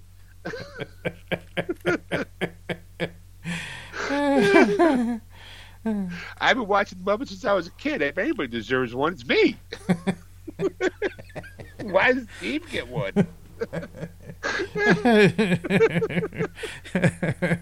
Because he's a thespian. You're right, he's a fellow actor. He's a fellow actor. He doesn't listen to the show, right? Sometimes now. Most of the time he doesn't, uh, like, I don't think. Because he's got the same kind of emotional range as a Muppet. Now I, is, now I know why he is. Now you're going to give him the clip. Hey, Merry Christmas.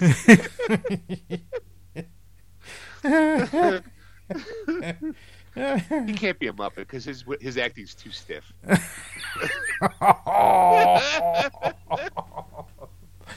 Damn. I'm just kidding. I'm just kidding. Oh, I jest. I jest. Anyway, all right. So that's uh, that's kind of what my week was like. What's uh, what's coming out in video? All right, here we go. I Release think, the. I, it's, I'm gonna say it's jack shit.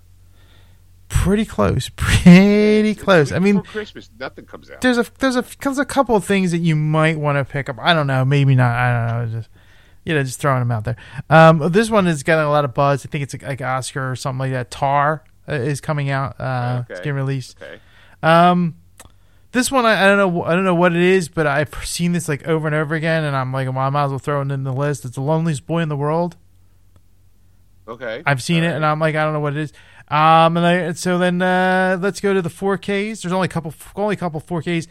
Um, and one I think is, is it's worthwhile to get a four K release. The other one I'm I'm not too sure about, but we'll see, we'll find out. Um, right. The one I think that's worth the uh, thing is War Games is getting a four K release this week. Okay. Yeah. And uh, the Taking of uh, Phelim one two three. This is the original nineteen seventy-four it's, version. It's it's Pelham. Pelham. All right. The Taking of Phelim one two three. Phelim one two three. Yeah. The original. Yeah. Okay. You know what? I'll I'll, I'll accept that one. Okay. Usually I'm like kind of iffy. That is. I used to watch that movie a lot. It's weird. I, every once in a while, like I guess when you're a kid and there's not much on television, you you kind of tend to gravitate to some kind of cool movies. They actually remade it with um, Denzel Washington and John Travolta. It's the hey, I'm going to take over a subway, all right. And you know the subway conductor or the guy who runs the the the whole the the, the that part of the the controller. The controller, yeah, he yeah. has to kind of. Handle the situation. Um, what I liked about what's interesting about the original one, it's Walter Matthau and Robert Shaw. So Robert Shaw, obviously, you know from Jaws, and yeah. Walter Matthau is mainly a comedic actor. Right. So to see him in kind of more of a dramatic, actiony, and I'm actiony loose, actiony seventies action, by the way. Um, right. You know, it was it was interesting. I really always liked that movie. I thought it was really good. And then when they made the remake with Denzel Washington and John Travolta, I was like, I kind of feel like I need to see that because, and I also liked that version too. It was a nice modern telling of it, but I still, you know, I think sometimes I prefer the original right. over that one. So, all right, good, all right, that's nice. Maybe I'll, I'll keep an eye out for that one. Okay. Um, this next one is another Bruce Willis movie, but also speaking because you mentioned him, John Travolta is also in this movie. It's called Paradise City. Yes, uh, I saw the I saw the trailer for that one. Okay, that's interesting. Um, you know what? I'll be honest. It's kind of interesting enough for me to want to be like, I think I want to watch that one. Okay. Well, now it's coming out, so uh, you get the oh. get to see that. Um, yeah, maybe I'll, I'll wait for the five dollar bargain bin. Right. Then we have uh, the House of Dragon, uh, the H B O series. Uh, the that's the uh, prequel season, to season one. Season yeah, one, yeah, out. yeah. So you get the you get to see that, um, and then the Secret Headquarters. This is an Owen Wilson movie. Uh, movie. I think it was like Paramount that released it, and yeah, now yeah, they released Paramount Plus T V yeah, show. Yeah, movie movies. Yeah. So now that's out in uh, on Blu-ray. So now you can pick that up. Right. And that is it. So, uh, yeah, there's not much. Um, there is a couple video games coming up this week. Okay. Uh, we have Turnip Boy Commits Tax Evasion, developed by Snoozy Kazoo and published by Graffiti Games for the P S four. And that's coming out Tuesday the twentieth. And then we have Valkyrie Profile Lenneth, uh, published by Square Enix for the P S four, P S five. And that's coming out Thursday the twenty-second. All right. And that is all the games coming out. Um, I... And I have a confession to make. You do? Yeah, I'm concerned. I, there's a game I want to play, but it's only on the Xbox. It's an Xbox exclusive. I, you know what? I might be able to get Game Pass. Maybe I can play it on Stacy's laptop, which I'm talking to you on now. It's a game called High on Life. Have you seen clips about this, Ed? No, I have not. It is um, created by uh, the guy, one and a half the creators of the Rick and Morty show. Okay. Okay, it's a first-person shooter. Um, however, the guns kind of talk to you because, like, you're like it's an alien race. The plot of it is is that these humans are being captured and being turned into drugs for another species. So we're like, you know, we're, we would be the crack cocaine to another species of alien life form. Mm. All right. Mm. So you somehow stumble upon, you grab a person's weapon. Now that weapon is a, a life form of itself, and it talks to you. Um, and it talks to you. It's and it's. I'm going to say it's as probably as foul-mouthed as you can get, and as dirty as you can get. Like not like not naked, but definitely in like tone. Mm. Um, like he's like uh, you're shooting people, like you're shooting people from the hip, so to speak. Like you're not like looking down the sights. And then goes, no, no, pull me up to your face. And he sounds like Morty, which is even funnier. Yeah. Like pull me up to your, pull me up to your face. You can see you shoot better. And like now, when you pull the gun up to your face, you're kind of like like eye to eye with this creature that's shooting, right? Mm. And he's he's whisper going, "You're doing great. Kill these fuckers. They all deserve to die. You're the best person I've ever met." Like, it's, you know, it's hysterical. But the clips I keep seeing, there is one where you're talking, and this kid is like, and it's an alien kid, so he's like talking shit to you, and he's like, "You know, go ahead, shoot me, shoot me." And you pull the gun, and you pull the gun, and you try to pull the trigger, and the gun goes, "No, nah, we can't kill. We're not going to do that. No, that, that's horrible. That's horrible. We're not." I, I draw the line. Eventually, you get to shoot and kill the kid, and he's like, "Oh, I can't believe we fucking killed that kid. There goes our E for everybody rating." And, yeah, and it's not even really a kid. Apparently, the alien's like thirty. So he just looks like a child, an, an alien child, not like a human child. Definitely, like, and then you get to pick up other guns along the way, and all those other guns, because you're helping this guy rescue his friends, which also happens to be guns. And you pick up a knife, and the knife talks like a complete psychopath. It's hysterical, and I want to play this so badly. The only problem is it's an Xbox only game, because the company that makes it is is exclusive rights with Microsoft. So any game they make now for going forward, it's going to be a Microsoft exclusive. And I'm like, son of a bitch. So I'm like, well, I, at one point in time, I did have a free membership to the Game Pass I got. I wonder if it's expired. But I was like, I guess I should try setting up one on Stacy's laptop, and then maybe get do like a, oh, look, you have a pass, like a weekend's pass, and then sit here one night and game on the laptop. If, uh, yeah, well, it should be looking, it's pretty. Um, So yeah, I also, uh, yeah, you know, I also got a, a gift. Like I would say, gift. Um, one of my coworkers won a game for the P S five. However, he does not own a P S five, so he said I could have it. Huh. Th- that game was Marvel's Midnight Suns. Oh, all right. How was that? I don't know where to start, Ed. Um, Because I, I don't, that we thought on last week's show, I platinumed God of War Ragnarok. Yeah.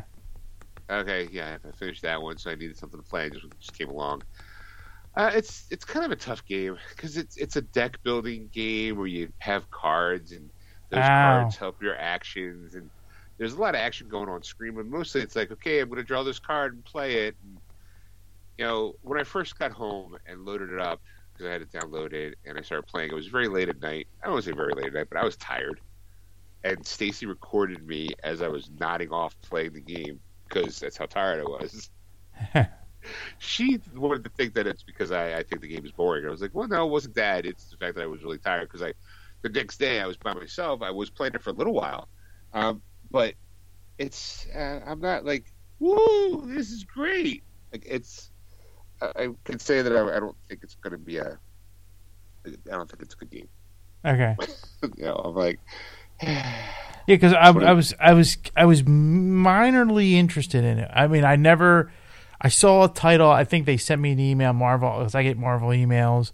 Uh, I'm on some mailing right. list somewhere, and like you know, like so they sent it to me, and I'm like, I'm like, huh, you know, and I'm like, and I try to look it up, and I don't think there was any like footage or anything like, you know, like trailer or anything that would, you know, they, I think the trailer was just like, you know, just like cart, like a, like a cartoon action type thing. There wasn't well, yeah, a game. Cause the idea is that Lilith comes, uh, Demon Lilith comes up from wherever she's at. She gets re, um, the Nazis or no, it was Nazi, it was Hydra.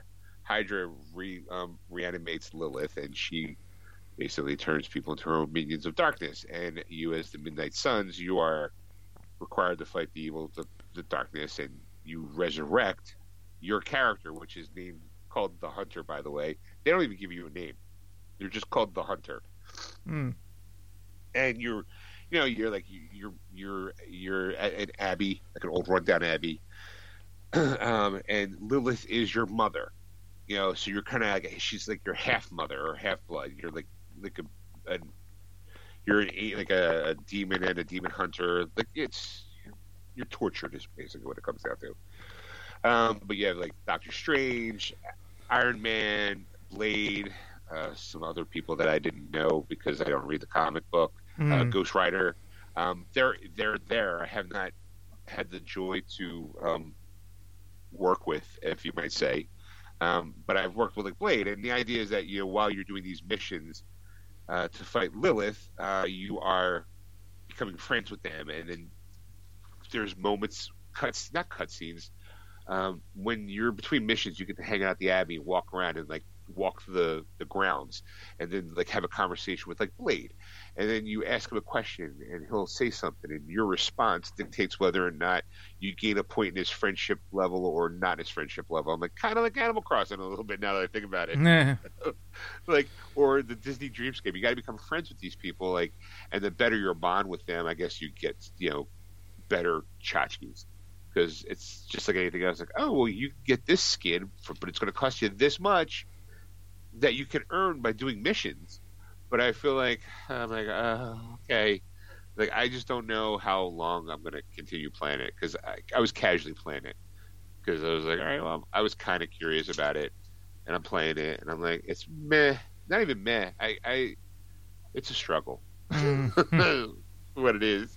Uh, I also did download the free upgrade because I bought uh, The Witcher three, the complete edition, hmm. in in knowing that they were doing a P S five, a free P S five upgrade for the people who owned it. So I was very interested in, in that. So like it came out on the fourteenth. So I was like, oh, let me go take a look. And the game looks gorgeous because it's now going through the P S five. It's got the updated graphics and all that. And I got nothing bad to say about Witcher three because it's a great game. The only problem I have is that it's Witcher three, and I put like two hundred hours into that game, I think. Mm. You know, so now it's like, okay, Sean, guess where you start? Level one. Oh, I have to go get Yennefer again. Uh, find her. Oh, that's great. I know where she's at, but and I could go right to her, I guess. But there's a part of me that's going, oh, like as I walk, I'm like, oh, look, here's a side mission. Let me go do that.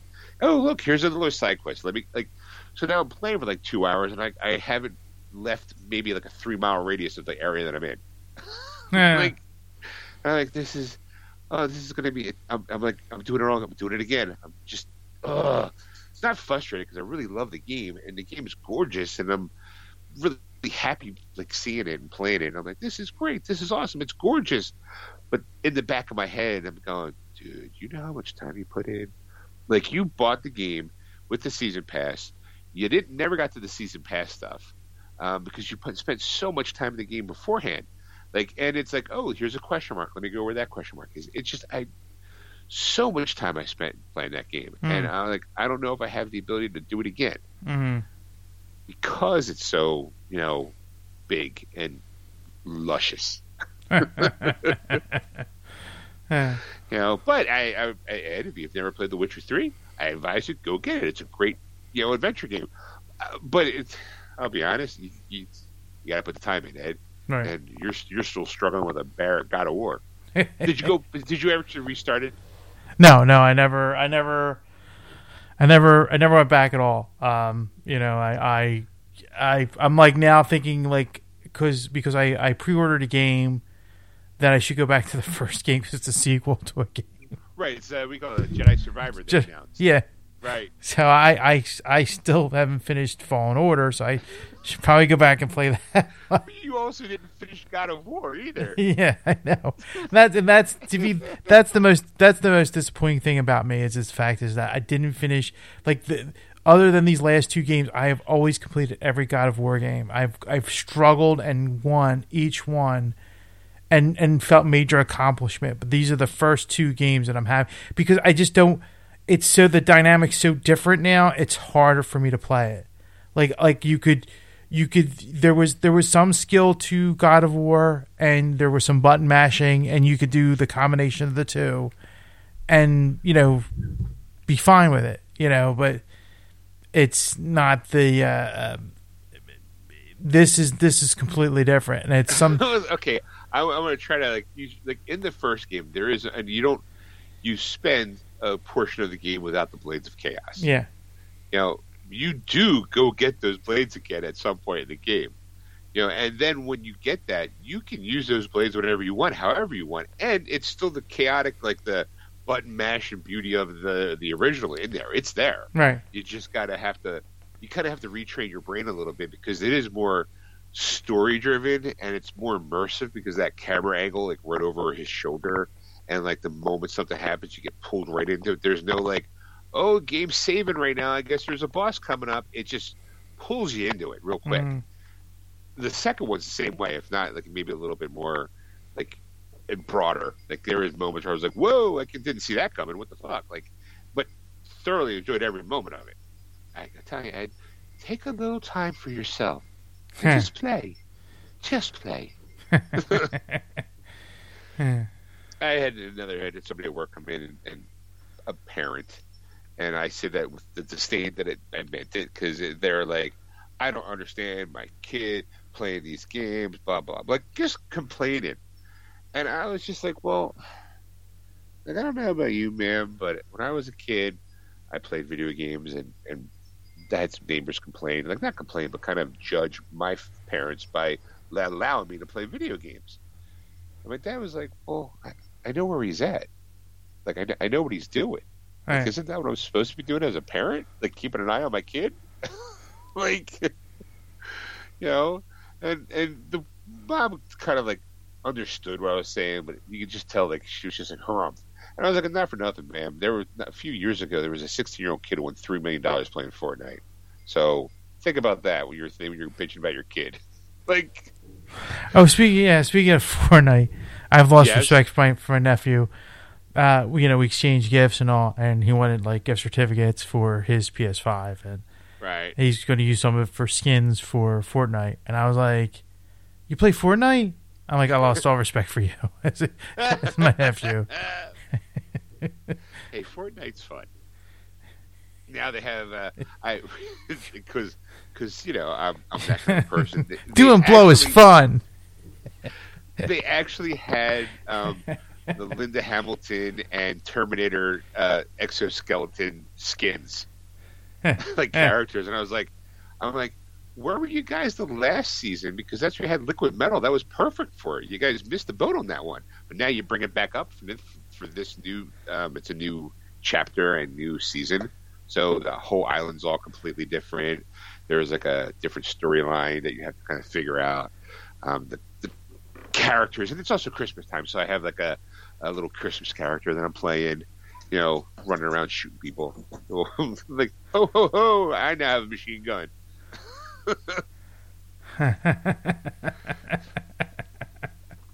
so, uh, and so, uh, so was that it with the video games? Yes, yes. Yeah, and, and you know what, you, Matt, you were mentioning that video game about the, the one of the creators of Rick and Morty. I actually finished, I forgot, I did finish the season six of Rick and Morty. Oh yeah! Um, oh my God, it's it's you got to see this. It's, I mean, it's, I, I I saw that they finally pulled. They finally uh, did a Star Wars bit. Yeah, yeah, man. that was yeah, that heard, was the, heard, that was the next to last episode of the finale. I, yeah, I, I heard like it's like, oh, what if you dropped the uh, lightsaber straight down? What would ha- what would happen? uh, yeah, I I will eventually get around to seeing it. I don't have base. I don't have regular cable, so I don't have the Cartoon Network. Um, so I have to wait for the season to finish and then show on H B O Max. Yeah, because that was that was the thing that was kind of odd because Sipon and I, you know, talked about that because he actually made me watch most of it. Uh, um, cause, you know, he watches it regularly at night. You know, and, you know, because I think they're running a marathon tonight. Uh, you know, starting at eleven o'clock, eleven p.m., which you know, Sunday night, which many. After this, you know, every listening to the show, be like, "Oh no, it's not this. Not that the night you're listening to this episode, you're going to see." It.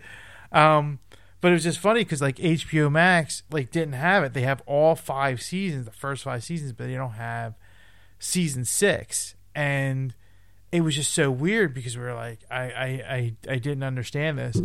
Um, but so I, I I have Sling, which I was actually recording them off of Cartoon Network, but I have On Demand with Cartoon Network, and it was there, so I was able to watch them uh, through oh, that. Okay. So I was at least to get to, to see those uh, during the week or whatever.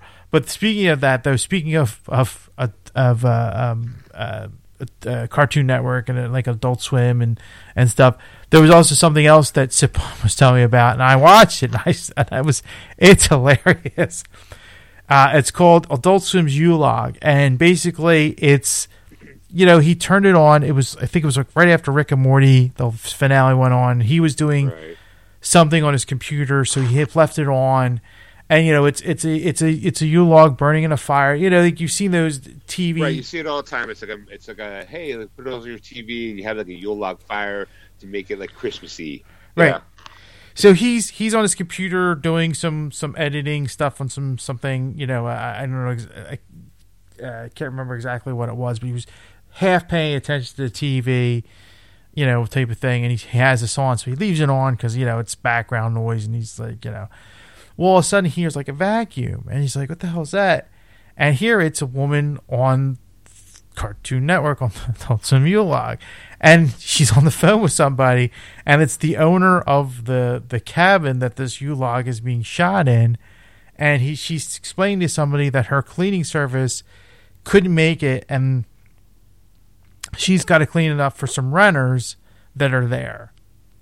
And so she's like, yeah, I'm fine, blah blah blah. But there's a knock on the door. Well, here it's an old lady and this like um Uh, um, uh, how do I put this without being politically correct, which I don't think I can, a slow man, like kind of thing. Okay. And he ends okay. up murdering her. You know, so, okay. so so it's like, so all of a sudden it's like, wait, what the hell? So the thing is, it's like the, the, the U-Log, but like I, I, I start, we, we were sitting there and I started watching with them, and the U-Log burned for at least ten minutes before this action happened. So it's just, it's just, it's just this background thing, right? So then all of a sudden, like the the uh, the renters come in, you know, from they had a hike or whatever. They went on this long hike and they, they're coming back, and the the murderers are still in the cabin.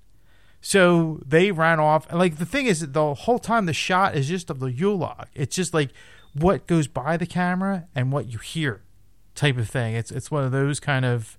Um, actions going on, and it was just so bizarre to me because it was like, you know, but it's like, so then like he backs the camera up, now you can see the the living room type of thing, and they're having a conversation, and he is proposes to her. It's a, they're they're a couple, they're they're uh, dating, they're not married yet, so he, they get engaged, and the thing is the camera goes out. It, it took me a while, but the camera goes out of focus once in a while because there is a ice uh, um. Uh, holder, you know, like a, a you know we you know people for champagne put their bottles in, right, right the right. thing that's ice, you know, type of thing. Well, it's reflective. Well, when it goes out of focus, that comes into focus, and you can see the murderers looking through the doorway, reflecting off this oh. the ice it's bucket. Kind of like what, remember when they did that um, uh, that sitcom intro? Yeah, Too Many Chefs. And- Too many shit. Too many cooks in the kitchen. Yeah. Too many cooks in the kitchen. And they kept looping the song over and over again. And all of a sudden, you realize that there's a murderer that's been there the entire time. Yes.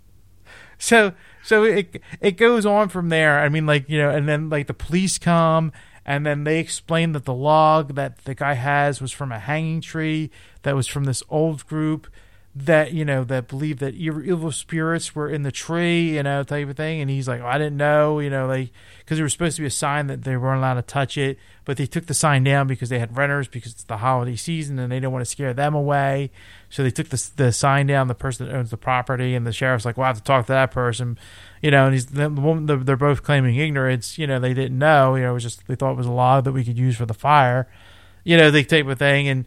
And then it goes into this whole like thing where she gets sucked into the fire, and um, I I forget, it was like demons or something. It gets bizarre. It goes, it's an hour and a half long, but it, it, it, it, it it's just bizarre. But you watch it. But like I said, though, like, like you have to be a champ to watch this, because like it's at times it, it goes dead, like, like kind of thing. Right. And it's just a Yule log. And that's right. But then, like every, like it's like a screensaver that comes on and something happens, and you're like, wait, what happened? And and you get interested, you know, like watching it, and then accidentally hitting your computer, and then you know it goes off, and then it comes back on. Like that's the idea, like type of thing. It was, just, but it was just so bizarre. It's worthwhile watching. It was, it was. I laughed. It was funny. It's worth uh, worth checking out. Okay. All right. So I do have some news. All right. Um, as we talked about it, twenty twenty-two Ed's been kind of a wild ride. Uh huh. Um. Lived, we laughed, we loved, we played hard, worked hard. Um, I got some, I got some, some news articles, Ed. Um, so we just crack this open. Hey, okay. We talked about last week um, the whole Patty Jenkins, Wonder Woman three being canned. Uh, um, what was said? Remember that? Yes. Well, apparently now. I don't know. I'm gonna tell.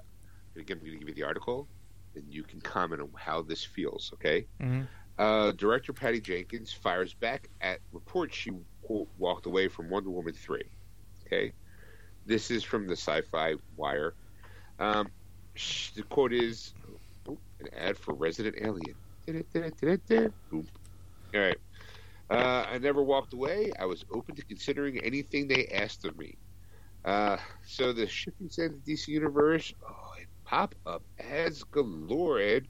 uh, director Patty Jenkins fired back at the report from The Wrap, which claimed that the filmmaker angrily, angrily left the production of Wonder Woman three after the studio asked her to make changes to a treatment she wrote with Jeff Johns. Uh, she's quoted as saying, "This is simply not true. I never walked away.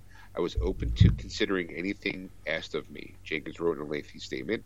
"It was my understanding that there was nothing I could do to move anything forward at this time. D C is obviously buried in changes that they're having to make, so I understand these decisions are difficult right now. I do not want what has been a beautiful journey with Wonder Woman to land on a on, on, a, leg, on a land on a negative note. I have loved and been so on. Uh, I have loved and been so honored to be the person who got to make these last two Wonder Woman films. She's an incredible character, living in around her values, makes her one better person every day. I wish her and her legacy an amazing future ahead, with or without me." All right. Hmm. So the third Wonder Woman, as I, as I talked about last week, was greenlit just two days after the release of Wonder Woman in nineteen eighty-four, nearly two years ago, by the way. Although it received a hybrid release um, from theaters and H B O Max, the first sequel still managed to bring in one hundred sixty-nine million dollars at the box office worldwide during the height of the COVID pandemic. Uh, the experience, this expected success prompted the studio to place a trilogy capper on the on the fast track to production. Uh, Jenkins also touched on her involvement with Lucasfilm's Rogue Squadron film, which is reportedly still in development, uh, despite being removed from Disney's theatrical release schedule back in September. Uh, she quoted, "I originally left Rogue Squadron after a long and productive development process when it became clear it couldn't happen soon enough, and I did not want to delay Wonder Woman three any further," she explained. "When I did, Lucasfilm asked me to consider coming back to Rogue Squadron after, War- after Wonder Woman three, excuse me, which I was honored to do so, so I agreed. They made a new deal with me. In fact, I'm still, I'm still on it, and that project has been in active development ever since. I don't know if it will happen or not. We never do until the development process is complete, but I look forward to its potential ahead." Yeah. All right, so now James Gunn, who was recently named co-chief in D C Entertainment's operation alongside Peter Safran, clarified a number of things last week following the story from The Hollywood Reporter dedicated to the overhaul comic book-inspired film projects at Warner Brothers Discovery. In particular, the investigative piece seemed to imply that the new regime hopes to do away with the, quote, Snyderverse and wipe the slate clean. Since then, Gunn has fielded numerous queries from fans and trolls about the future legacy of the characters.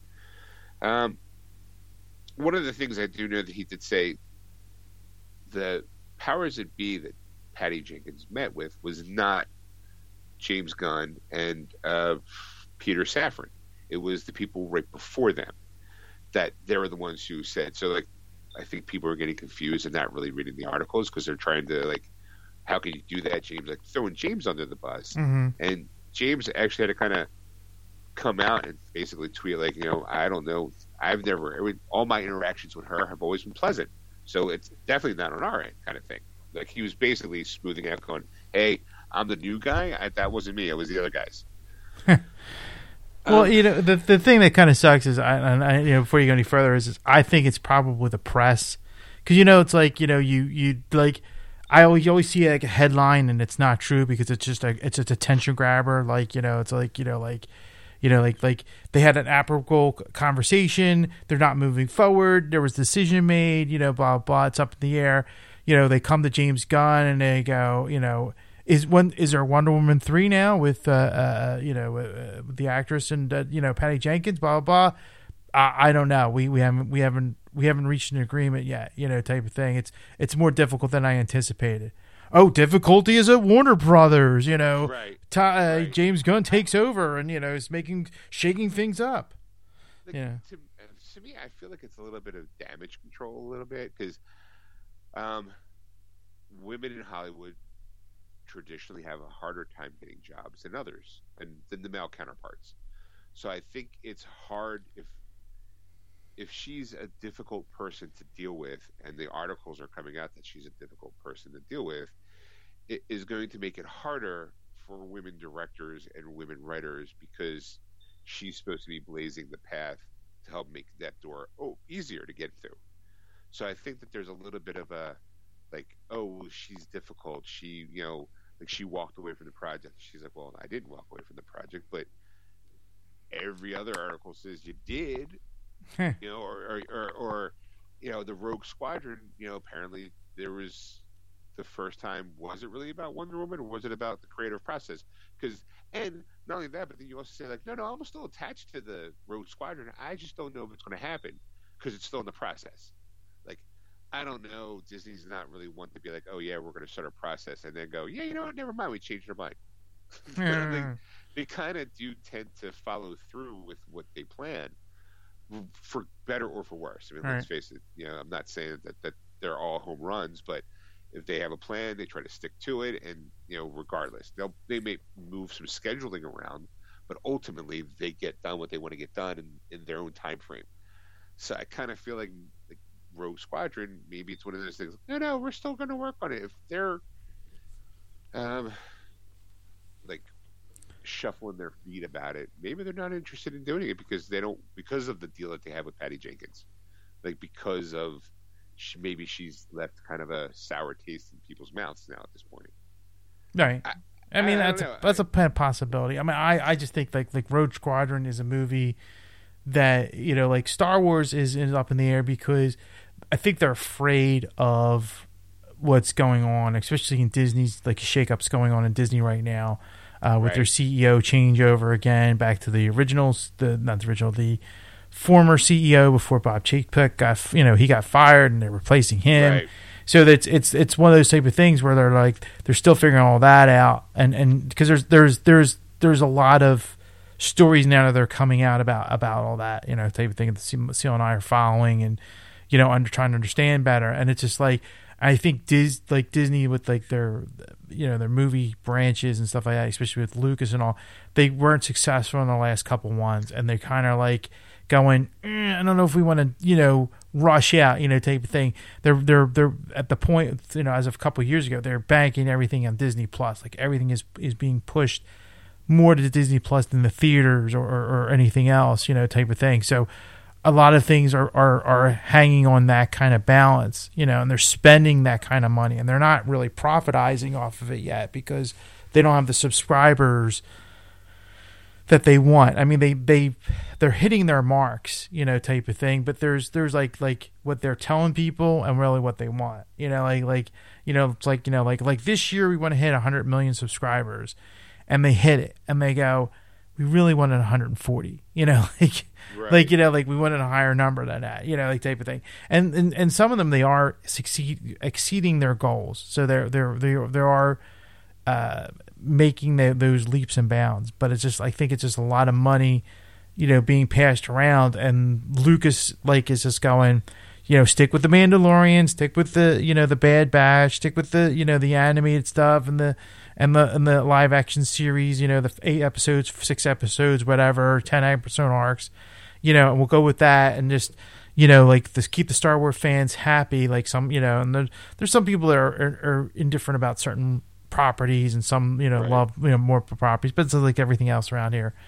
Um, But the you know it's just it's it's one of those type of things where it's just like Patty Jenkins has got like squeezed out twice, because you know like you know like Disney's going to be kicking around Star Wars movies because they they're uh, they still haven't announced what anything's going to be yet, you know, like type of thing, because right. there was so many different uh, uh, uh, Taika Waititi's supposed to have one, and and right. was it Rian Johnson that did The Last Jedi? He right. was supposed to have a series, like a type of thing, and they, they were talking about uh, the the the guy from Marvel. Um, uh,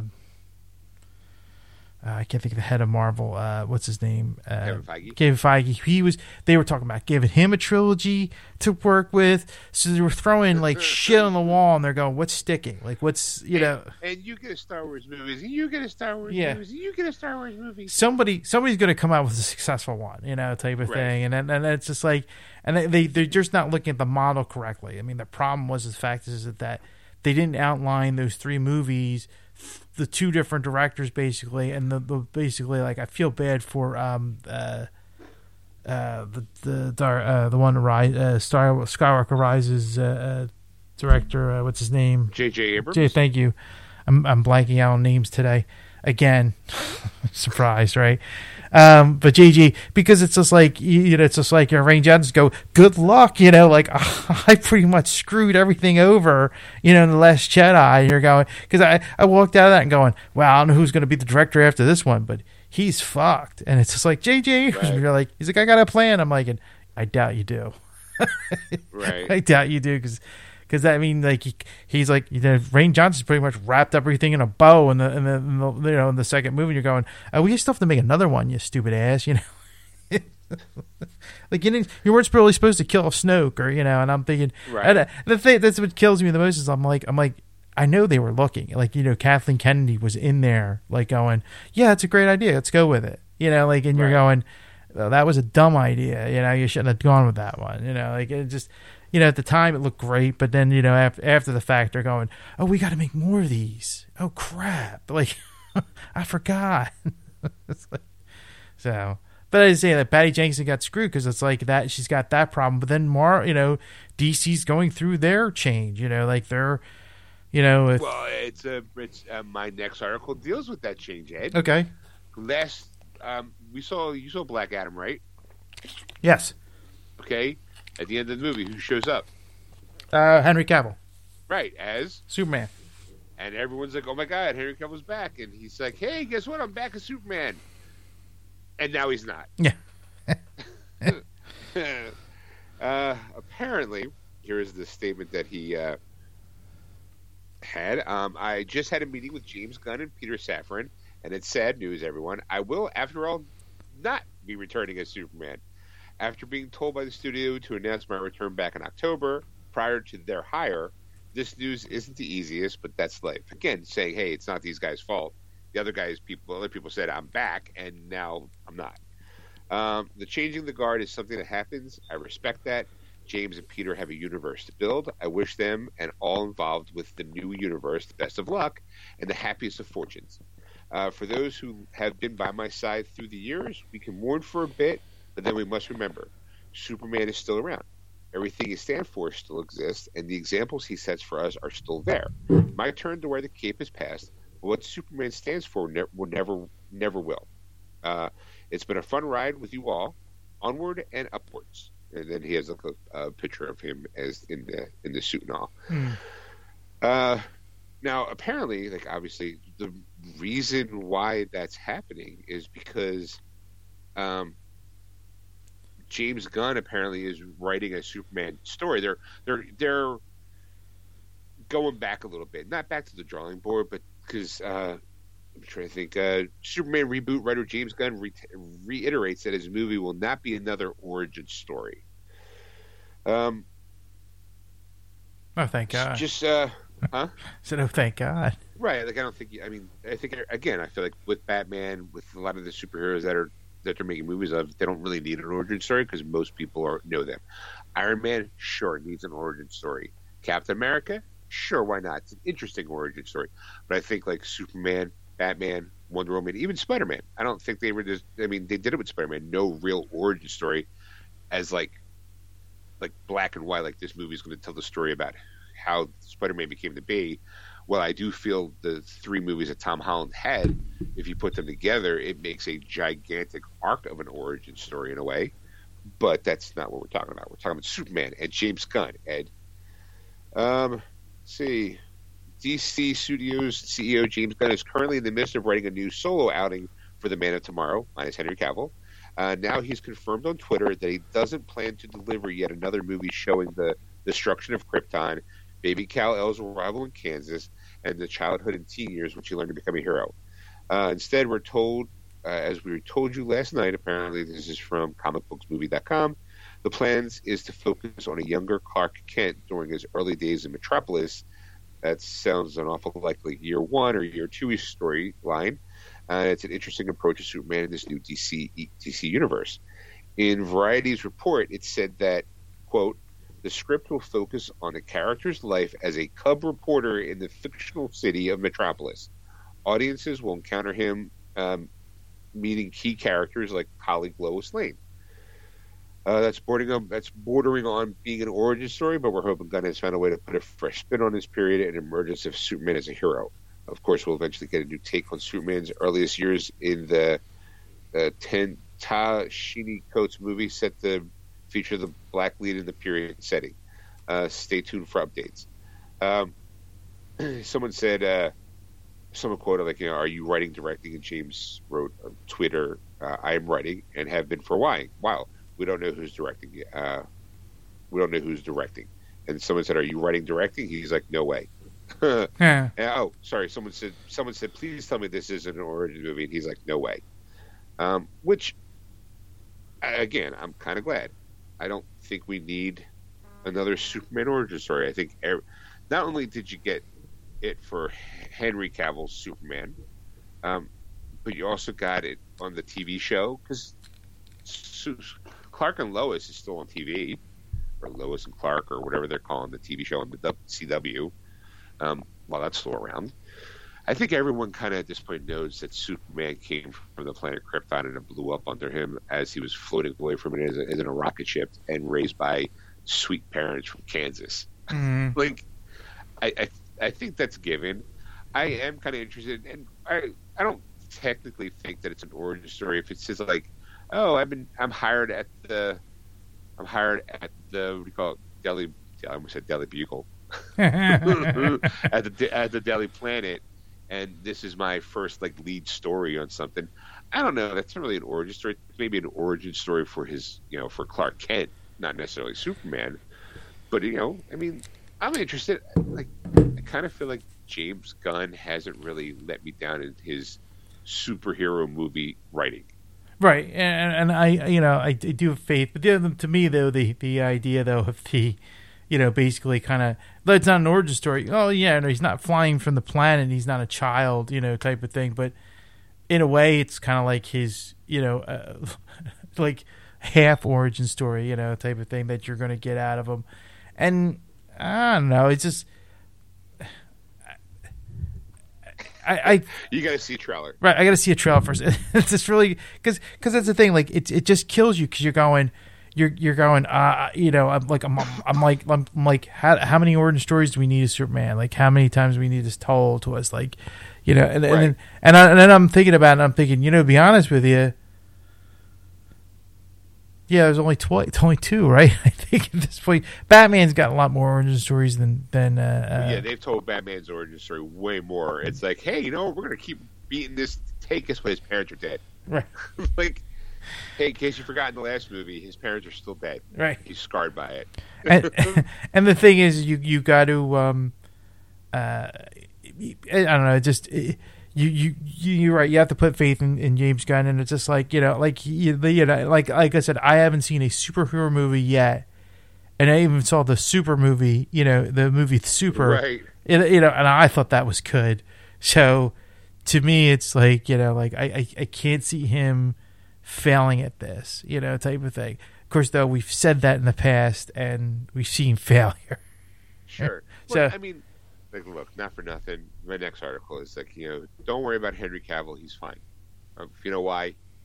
Because he's going to star and produce in a Warhammer four thousand series, forty thousand series. Like, if if you've known, if anybody who's a fan of, of Henry Cavill's work, you know that he is an uber nerd. Right. I'm talking. He is a nerd's nerd. He's the nerd that makes all other nerds look bad.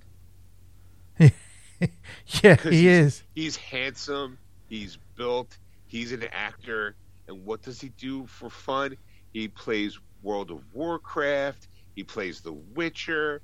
Not only did he play The Witcher video game and read the books, he's like, I'm going to be Geralt on the T V show. You know, until he's not now. But and then it's like, oh, I get to be Superman. And look at how, and I paint the miniature figures for Warhammer forty thousand because I'm a nerd.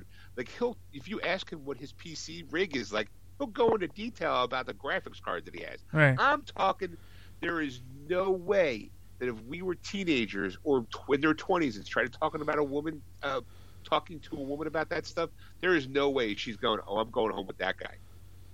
You know, well, but, but Henry Cavill walks in. He, handsome and gorgeous and a, you know, muscular, yeah. You know, it's like, oh, I also like to paint, you know, little Warhammer figurines in there, and all the women are going, oh my god, that is so interesting, tell me more.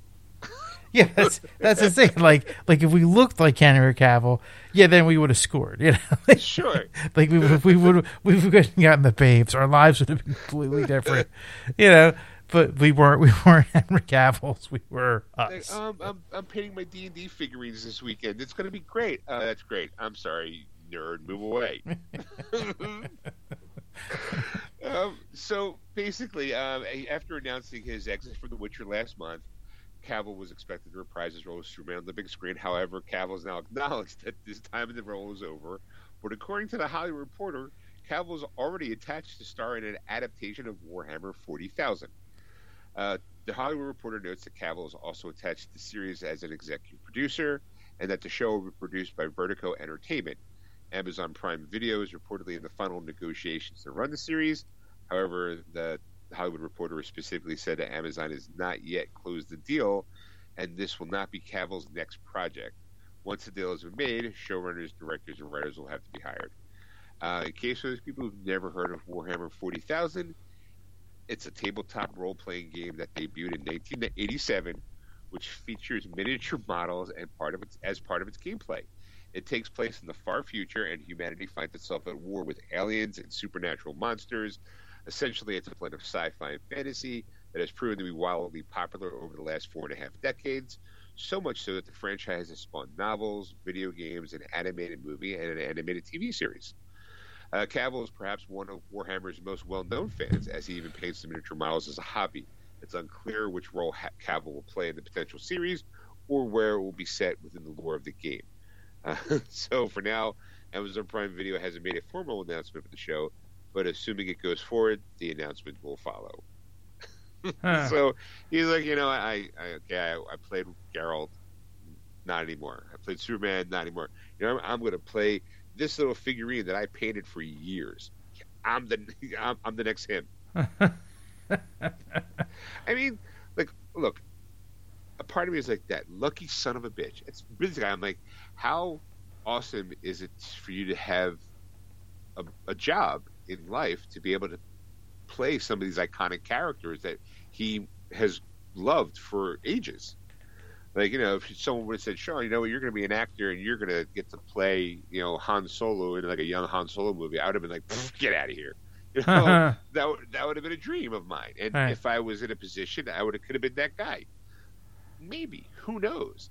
You know, um, as a person who, like, you know, like you know, the Die Hard movies. Sean, we're going to do a John McClane origin story. We're like, you need to be John McClane. In. Right. You know? Or it's like, Sean, you play, used to play D and D. Now you get to play, you know, what was the characters you named? And here, help us write a story or something. It's like dream projects. And like, I'm like, I'm happy that somebody of fame not only acknowledges it, that he gets to play in those characters, but ultimately I think too it brings a, a more positive spin on those type of things. Right. Like, I mean, I've never played Warhammer forty thousand. Maybe I might have dabbled in a video game or two, but I don't really, it's strategy based and I'm like, it's never really been my thing, weirdly enough. Maybe I just never gave it a, a full chance.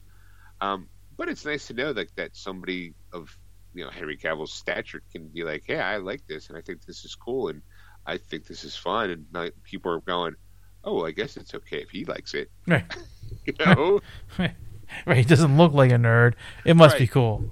The kid over there who's, you know, rubbing snot on his on his sleeve, who says, hey, he thinks he's, I think you're pretty every day. I don't, you know, and he sits in my, he sits behind me in math class.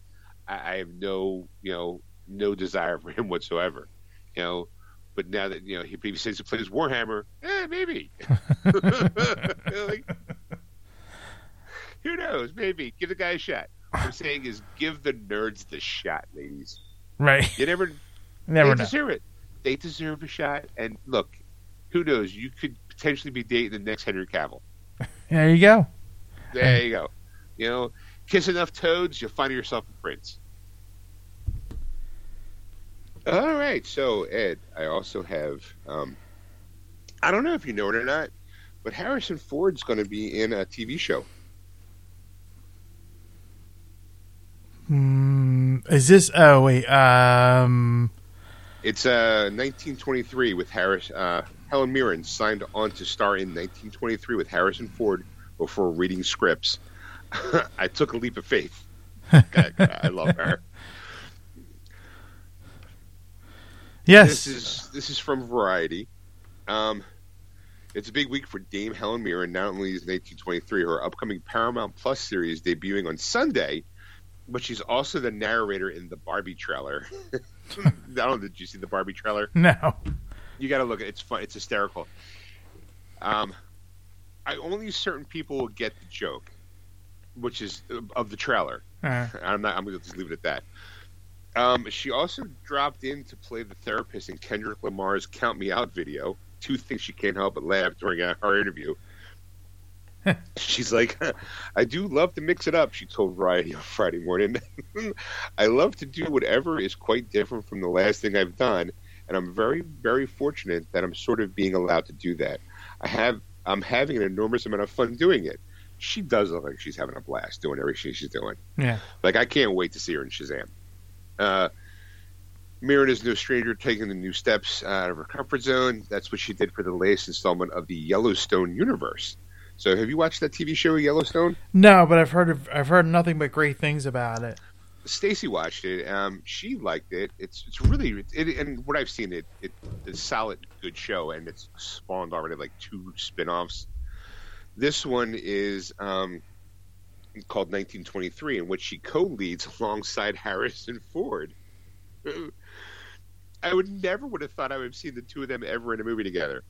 Uh, she's like, uh, I, I wasn't hugely familiar with the whole thing. What interested me about um, about I did see eighteen eighty-three, and that era of American history has always been really fascinating, has really fascinated me, she mm. said, of, of joining the franchise. The fact that Harrison was going to be involved was very important for me. Both of us are committed to it without really reading any. Both of us committed to it without reading any scripts. We didn't really know what we were signing up for, the specifics of what we were signed up for. Uh, we had to trust Taylor's extraordinary abilities as a writer, and we took a leap of faith.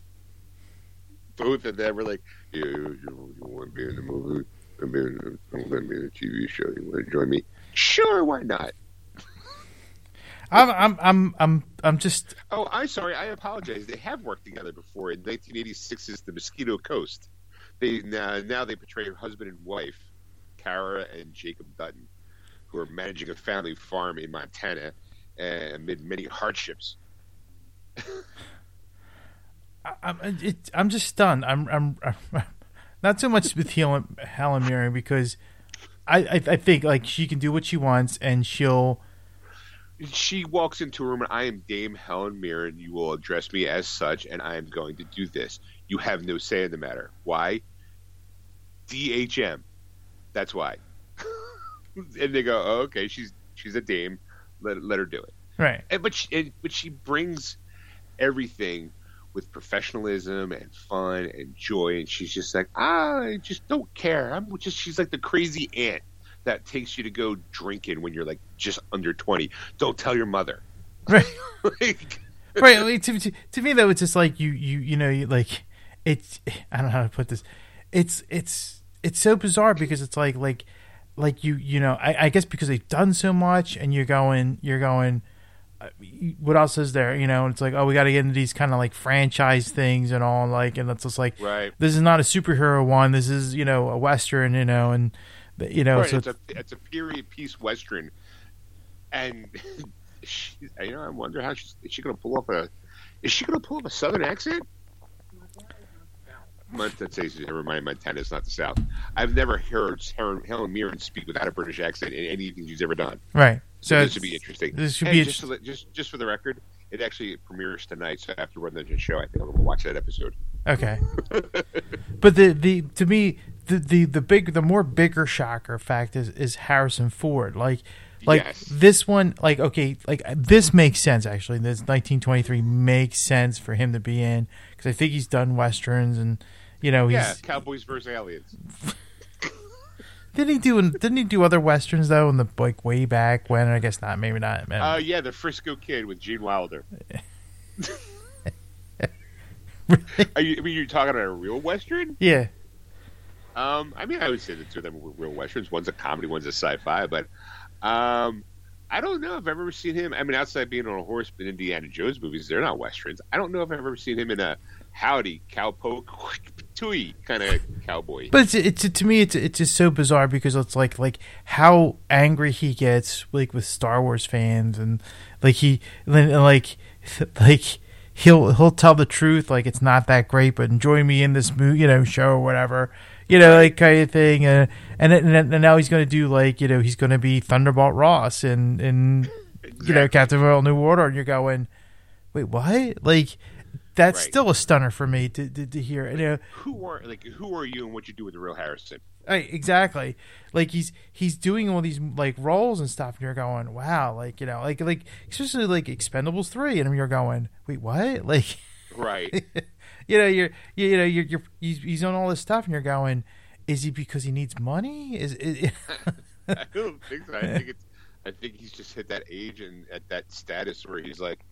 Yeah, sure, whatever. I got what I'm not doing anything Tuesday. Sure, I'll I'll, I'll be there. Right. When you're committed to your T V show, uh, you know, is it a T V show? It's on a streaming platform.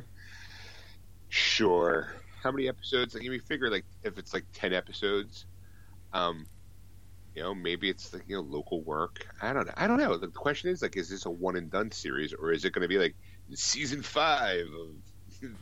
Oh, I, I I doubt that. That that would be a that would be a stretch. I think if he was doing multiple seasons for something like that. I I mean, or, you know, or if he's doing multiple seasons, it's already in his contract, and he'll he'll do it like those scenes throughout the year that he's filming season one. Right. You know, it's like we got him for two seasons, yay! But I, I don't know, like having that. I don't know if these spin-off shows of Yellowstone are like. Just encapsulated moments that once that season's done, it moves on. Like uh, how The Watchmen was a one and done season.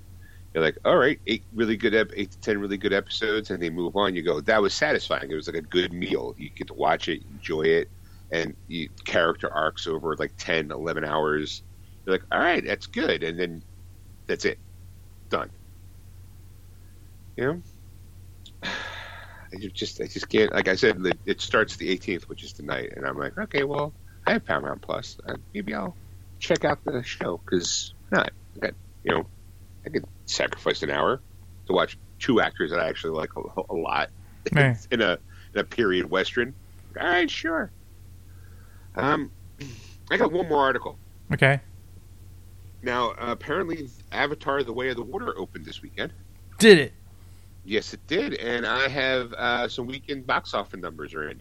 All right. All right. So this is from comic book dot com. I usually bring it up, so take it for what it's worth. Um, I don't know how accurate they are. But and I'll be honest, we're, like I said, we are going to be taking a vacation for a few weeks, um, hoping to see the movie while we're away.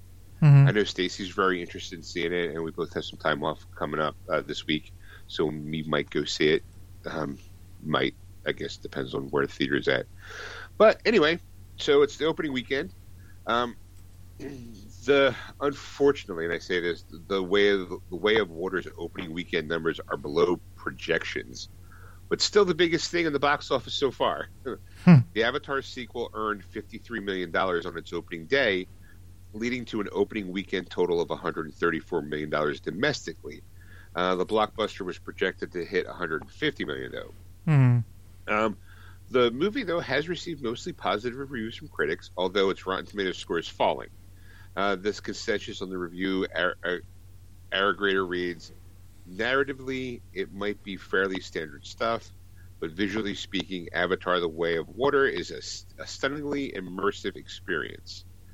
Um, comic book dot com guy had high praise for the film, awarding it a five out of five review, Ed.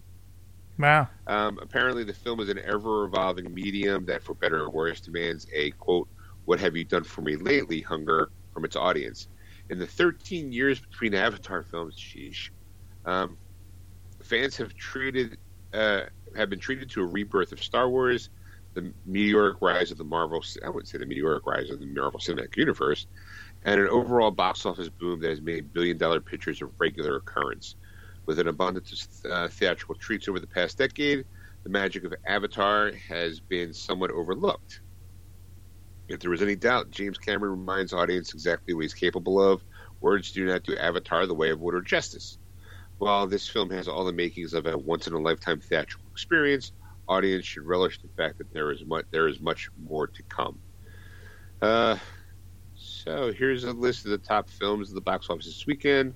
Obviously, Way of the Water is number one, which made one hundred thirty-four million dollars. Mm-hmm. Um, Jake Sully and Natalia formed a family and are doing everything they can together. However, they must leave their home and explore the regions of Pandora. With an ancient threat resurfaces, Jake must fight a difficult war against the humans. Dun, dun, dun. Uh, Black Panther: Wakanda Forever uh, has made so far four four hundred eighteen, almost four hundred nineteen million dollars. Um, uh, Violent Night, which is it's been uh, three weeks in. Uh, that's the one with uh, it's made thirty four in almost thirty five million dollars. It's an elite team of mercenaries break into a family compound on Christmas Eve, taking everyone hostage inside. However, they aren't prepared for a surprise combatant. Santa Claus is on the grounds, and he's about to show why this Nick ain't no saint. Right. I saw the trailer for this. It looked interesting. It did. It uh, looks like a fun movie. Like, yeah. I, there, Mel Gibson did one last year called Fat Man, mm. where he kind of plays Santa Claus, sort of. Um, Strange World has made almost thirty-four million dollars in the f- four weeks it's been out, I guess. Yeah. Um, uh, the Menu is well, made... I, and speaking of Strange World, though, that is going to be on Disney Plus on the twenty-third of December. Okay, so I got to watch it for Christmas, like Christmas Eve movie or something. There you go. All right. Um, the Menu, which I'm interested in seeing, it's uh, has made thirty-two million dollars so far. Mm-hmm. It's the... the party of people invited to an island with a private chef and things go wacky. Yeah. um, Devotion, which is uh, eighteen point seven million dollars, inspired by the true story of Jesse Brown, the first black aviator in the U S Navy history, and his enduring friendship with fellow fighter pilot, fighter pilot Tom Hunter. Hmm. Uh, the Fablemans, that is, uh, has made eight point six six million dollars. Uh, that's basically um, Steven Spielberg's semi-autobiographical film about himself. Mm-hmm. You know, about a kid. Uh, Sammy Fabelman falls in love with movies after his parents take him to see the greatest show on earth. And armed with a camera, Sammy starts to make his own films at home, much to the delight of his supportive mother. Dad, not so much, by the way. um, Black Adam, obviously, has made one hundred sixty-seven point seven million dollars total, I guess. Um do we know about that one? And number nine, I Heard the Bells, which has made almost five million dollars. Hmm. Uh, it's it's known as American poet Henry Wadsworth Long Henry Wadsworth Longfellow leads an idyllic life until the day his world is shattered by tragedy. With a nation divided by the Civil War and his family is torn apart, Henry puts down his pen. The sounds of Christmas morning reignites the poet's last voice as he and he discovers his rekindled faith. All right, it's a Christmas movie. Go go figure. Yeah. And, and number ten is Empire Light, which has made a total of four hundred seventy-one thousand dollars. Yeah, because it, it only went up to number ten because of uh, it made two hundred twenty-five thousand dollars over the weekend. Uh, this right. weekend, so that's why it jumped from. So it made half of its budget, over half of its budget, this weekend right. alone. So there you go. Uh, it's a romance in a beautifully old cinema on the south coast of England in the nineteen eighties. Ooh. I'm like, that's a period piece now. Shit. Yeah. Sam Mendes wrote and directed Empire Light. Stars Olivia Colman, Michael Ward, Mike, Monica Dolan, Tom Brooke. All right, good for them. All right. And that's it. That's all I got. All right. I'm kind of that's surprised because I, I heard yesterday, and I, I I don't know if he's really is, but I heard that Dwayne Johnson is fired from being Black Adam. I have not seen anything about that. Here's I did see. I did see the fact that he did un like unfollow things with D C because of the firing of Henry Cavill because. Well, here's the problem. The, the article that I read, um, I don't know, you just finished. I mean, he's unfollowed some things, but he might be. The articles that I've I've popped up, um, it's that, and a lot a lot of people. First of all, a lot of people are saying, "Oh, it's Rock's. It's his fault that Superman got canceled. That that Henry Cavill isn't Superman anymore, um, and that he wanted that so bad that that's the reason why he didn't want to be in the Shazam movie. That he." distanced himself from the Shazam movies because he didn't want to star with second stringers, apparently. Mm-hmm. Um, now, I don't know if that's true or not. I, I, I, I can kind of sort of believe it. You know, if you want to make as much money as you possibly can, that's why there's no cameo. You would think that it wouldn't be natural because he is Shazam's bad guy for him to show up in a Shazam movie. But maybe Shazam's more of the light, fun-hearted movie where, I mean, let's face it, Black Adam is kind of gritty and dark, and it's it's perfect for the Snyderverse. But if you're not having those characters in a Snyderverse, like, I don't think James Gunn's going to do a dark, gritty Superman movie. I think he's going to be filled with truth, justice, and, you know, the nice way of everything about it. Like, hearkening back to maybe Christopher Reeve-era Superman. Mm. You know, and...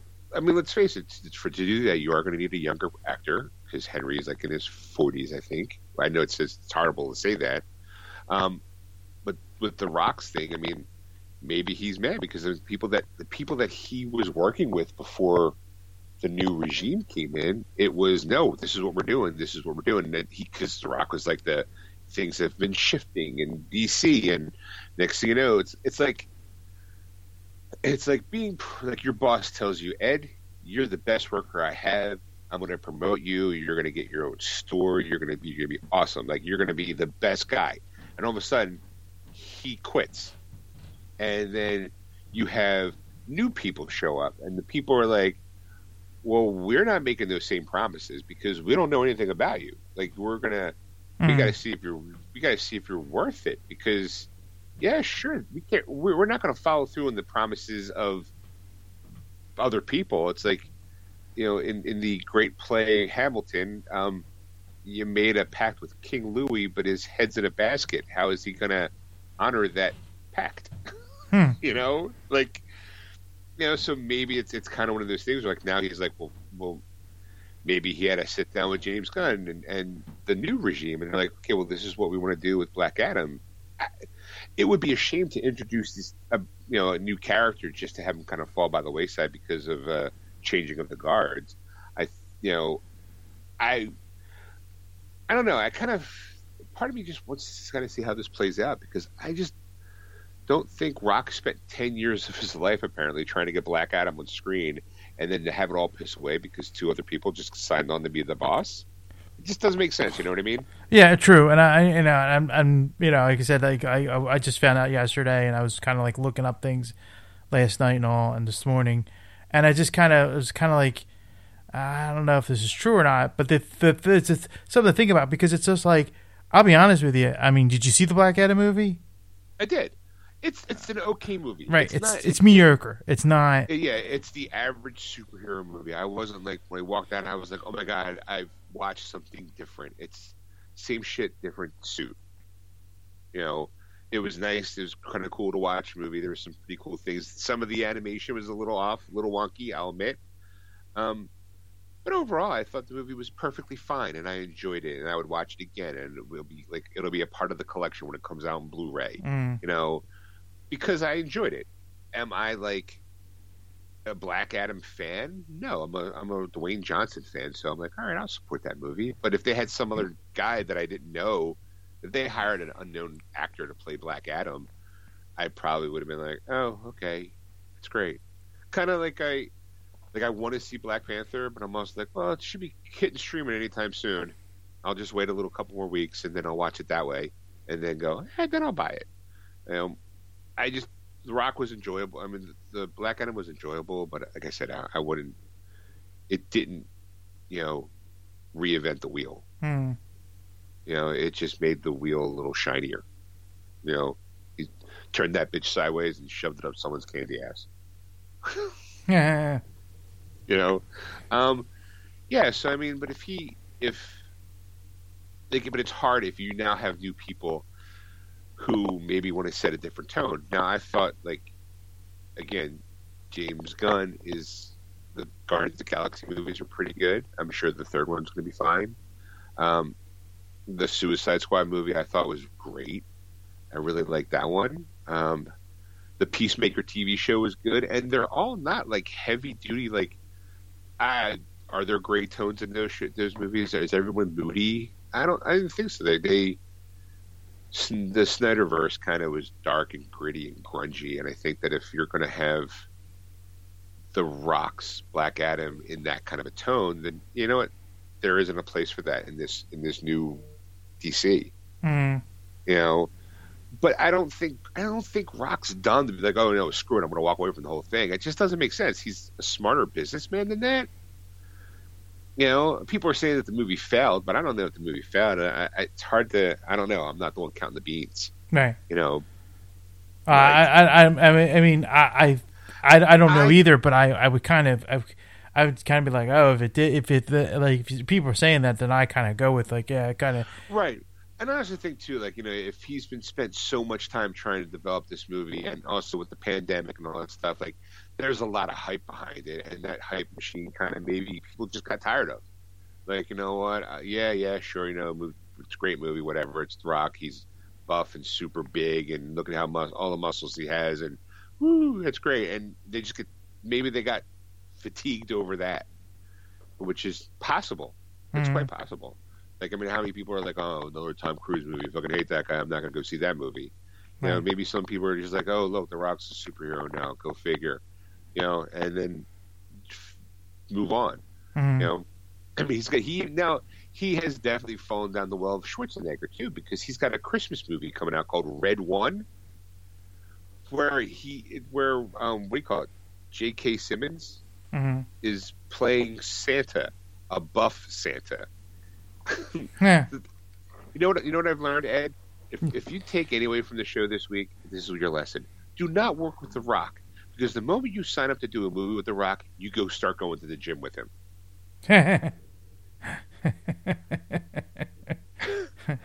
Because everybody I know that has worked with The Rock, next thing you know, they're a little bit more beefier. They're a little bit more buff. Look at Zac Efron. He's, you know, not a super strong, buffy dude. Next thing you know, he stars in Baywatch, and he's, you know, bulging with veins in his arms because he's working alongside Dwayne Johnson. Well, that's the thing. Like you, you know, you, you like like a lot of those actors and all think they're all fit and all, and, and you know, stuff like that. And and then they then they see The Rock walk in, they're like, ah, oh, fuck. Like, yeah, like, you, you suck in your gut a little bit. You arch your back, going, hey, how you doing? Yeah. Like, And and I'm sure I'm sure they I'm sure it's like like how do you do it like I thing and he's like, oh, I got this regiment, blah blah blah. He's, I'm sure he's willing to tell everybody like how well, Rock yeah, gets. He, he is he goes on his Instagram all the time about like, hey, today's a cheat day, where he has like a three gazillion dozen piles of pancakes and he carbs up for the day. And then, you know, like Joe Rogan says, there's no way a person can be that big without being on steroids. But I, I, I don't know. I mean, I think at some point it would be known if he did or did not. But he is definitely dedicated and puts the work in. And it's the only person I would hate to work with would be Tom Cruise, because Tom Cruise makes you do your own stunts. Like, I just like, can't. Tom, Tom, can I? Can I? Can we just do this in post? Can we get a an actor like digitalize my face? No, man, you're doing it. I'm doing it. If I'm doing it, you're doing it. We're going into space, man. We're gonna strap ourselves on. He just did a promo for the new Mission Impossible movie. Guess how? Jumping out of an airplane. Not like. Not even casually walking onto a set of a movie. Just, hey, thanks for listening. Like when he did it for when he uh, did it for the Maverick. He's hanging upside down on a fucking plane. Yeah. This, this man can't do anything just casually. No. And it's like, hey, I'm going to start a movie with Tom Cruise. Oh, dude, I feel sorry for you. You're going to be hanging from airplanes and running a lot. You know, hope you check your life insurance. Like, because you just kind of feel like he's going to drive you like crazy because you're going to be doing all this stuff. Like, yeah, what happened? How'd you do it?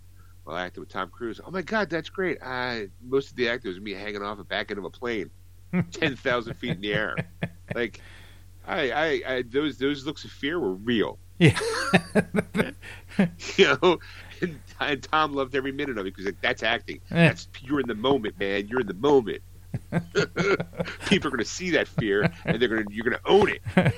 So as, like, as long as you don't see the piss coming out of my pants, the, the right. brown stain in my butt, I'm, I'm okay we'll digitalize with it. That. We'll digitalize that out. That, that little pee stain, the little dribbles of pee shooting down the side of your leg. Don't worry, we'll, we'll, we'll cover that in post. But then you go join with The Rock, and The Rock's like, okay, well, so you're going to get up at five o'clock in the morning, and we're going to go to the gym where we're going to lift weights for like three or four hours.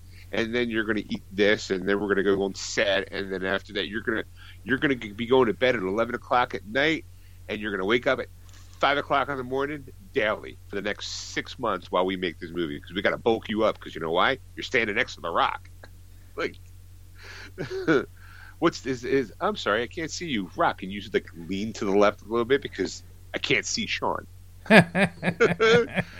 You know. There's a reason why Kevin Kevin Hart's standing in front of him on all the movie posters. You know, I just, uh, just, I just, I, I just, I just don't think, I just don't think he'll turn his back on the role that he fought so hard to get on screen. Maybe, maybe, maybe he's one and done and be like, I worked too hard for this, and now they want to. Well, slap me see, on a... see, when you keep saying that, that, that really annoys me. That it's like ten years, I'm like, and that's the best he could get. Like, I'm like, like. Well, apparently it was it was a lot of it was COVID related because you know, it was production. Then production got halted, and then it started up again. There was a, it wasn't just like you know I've been making this movie for ten years straight. It's been like they were trying to get it going. And right. then trying to get it filming, and then during filming, people get caught with COVID, and then the head, production had to get shut down. There was. It it was a it was a you know like from conception to screen like yeah sure maybe ten years ago obviously COVID hasn't been around for ten years but when they finally started getting the idea of started getting off the ground and started to get the money and start doing the production and, and doing all that that's when the pandemic hit so a lot of stuff was hurt because of that yeah I, you know take that for a grain of salt I don't I don't you know maybe that means that's why the special effects didn't look completely one hundred percent baked. The, but the same, like, you know? like, like the the effects part. That's not the that's not the part that bothers me, like type of thing, because it's like it wasn't that bad. I mean, I thought the effects were not that bad, it's considering acting. It's it's the it's the story. It was, like like yeah, part of it was acting, but part of it was story. I'm not, I'm like that's like like you mean me? We, we, they've been they've, they might have written this for ten years and that's what they came up with. You're going, right. Well, it's, it's probably one of those things where, like, somebody wrote it and then someone had a second pass at it and someone had a third pass at it. And then they're like, okay, well, we got to, well, I don't like this scene. What if we do this instead? You know, and they're like, oh, that sounds great, but how do we tie this into that scene? Oh, we'll do this. And then a third person comes in and goes, no, no, we can't have that tied into this. This is how we get it tied into that. And next thing you know, you're like in developmental hell because no one can come up with just one plan and stick to it. Right. Right. You know, I, I don't know. I mean, I don't think The Rock is to blame for Henry Cavill not being Superman. I think that if he was trying, he, I mean, I think he was trying to fight to have Henry still be part of the universe because he did want to star along like a Superman versus Black Adam fight, which, I mean, sounds great on paper, you know, and it would have been kind of cool to see Henry Cavill and Dwayne Johnson going at it. You know, it just, it would be not different, but it'd be kind of cool just to say like, oh yeah, I saw that movie. It was, it was kind of cool to watch the two of them punch each other. Mm. Two, two superheroes, like two, like real superheroes going at it. Not like one's a little weaker than the other one. These are two rock hard superheroes just pounding away at each other, you know. That sounded terrible. That sounded way more sexual than I meant it to sound. two, two rock hard superheroes just pounding away. Yeah, that's right. Seeing The Rock pound at the Superman and Superman pounding at the Black I'm, Adam. I'm glad we're doing this remote now because your pants are probably off now at this point. No, there. My my sleepy time shorts are on.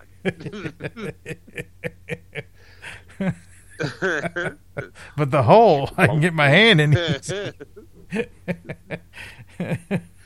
Yeah. This Black Adam. Oh yeah. Take Superman to Pound Town. Oh, man. I think you downloaded the wrong movie. I think I'm totally watching the wrong movie. I don't know what's going on. So, yeah, I don't know. I mean, I, I saw the article. I saw a article about, to go back to the actual real stuff, um, that, like, people want, you know, are blaming him. I, I think a lot of people complain because they don't know about how the business works. Even I, we complain, but I don't really know how the business works. I'm not in it. Right. You know, like you had two new people come in and James Gunn's like, okay, well, we have to think of something. We got, we're now in charge of the whole kit and caboodle. And we can't have these people because now, like, yeah, sure, Henry Cavill has been Superman twice, three times. Then two of them weren't even his movies. You know? Because um, he had Man of Steel, then uh, Dawn of Justice, and then Justice League. That's it. Wow. You know, and those movies kind of, it's been a long time since he's been Superman, but without any real, like, appearance as Superman. Even when he, sh- even when the suit showed up in Shazam, it was some other dude. Mm. You know, you never, never saw his face. You know, to see his face in this, in Black Adam was like, oh my God, the place went nuts, obviously, but ultimately it was, it was a cheap pop. It was like, you know, going no, to I a thought, rock No, concert. I thought uh, Henry Cavill's face was, appeared. He did. No, he was there. No, I'm talking about Shazam. Oh. In Shazam. Shazam. Oh, yeah, yeah, yeah. End, where Superman shows up at the school. Yeah. You know, that he didn't see his face because it wasn't Henry Cavill. But in Black Adam, he was there, standing right there and actually had a conversation with him. Right. Which is great and all. And the audience went nuts, but now it's, it's, I was kidding to it to like, you know, when you go to a rock concert and the band says, hey, welcome to Philly. Hey, hey everybody in Philly. Welcome back. And the place goes nuts because it's a cheap pop. You know, you know you're going to get the crowd going nuts, and having Henry Cavill in the suit, it's going to—it's a cheap pop. It's like, well, you know, it's like what The Rock did when he was wrestling, right? You know, like I get the I get the crowd all like, yeah, this is awesome, and then unfortunately, whoever was in charge was like, you know what, yeah, we're out, see ya. And then the new people are like, well, we don't really want to go in that direction because we can't we can't go anywhere in that direction. Where do we go? Like. We were now we're going to have to have a Superman movie to bring Henry Cavill back to remind people that he's Superman. We can't just have Superman cameo in other superhero movies. Yeah, you know. In fact, James Gunn did say that, you know, one of the things is to, you know, really work with Superman and have him being back into the forefront to, like, be the guy. because he's he is the guy. He's the D C guy.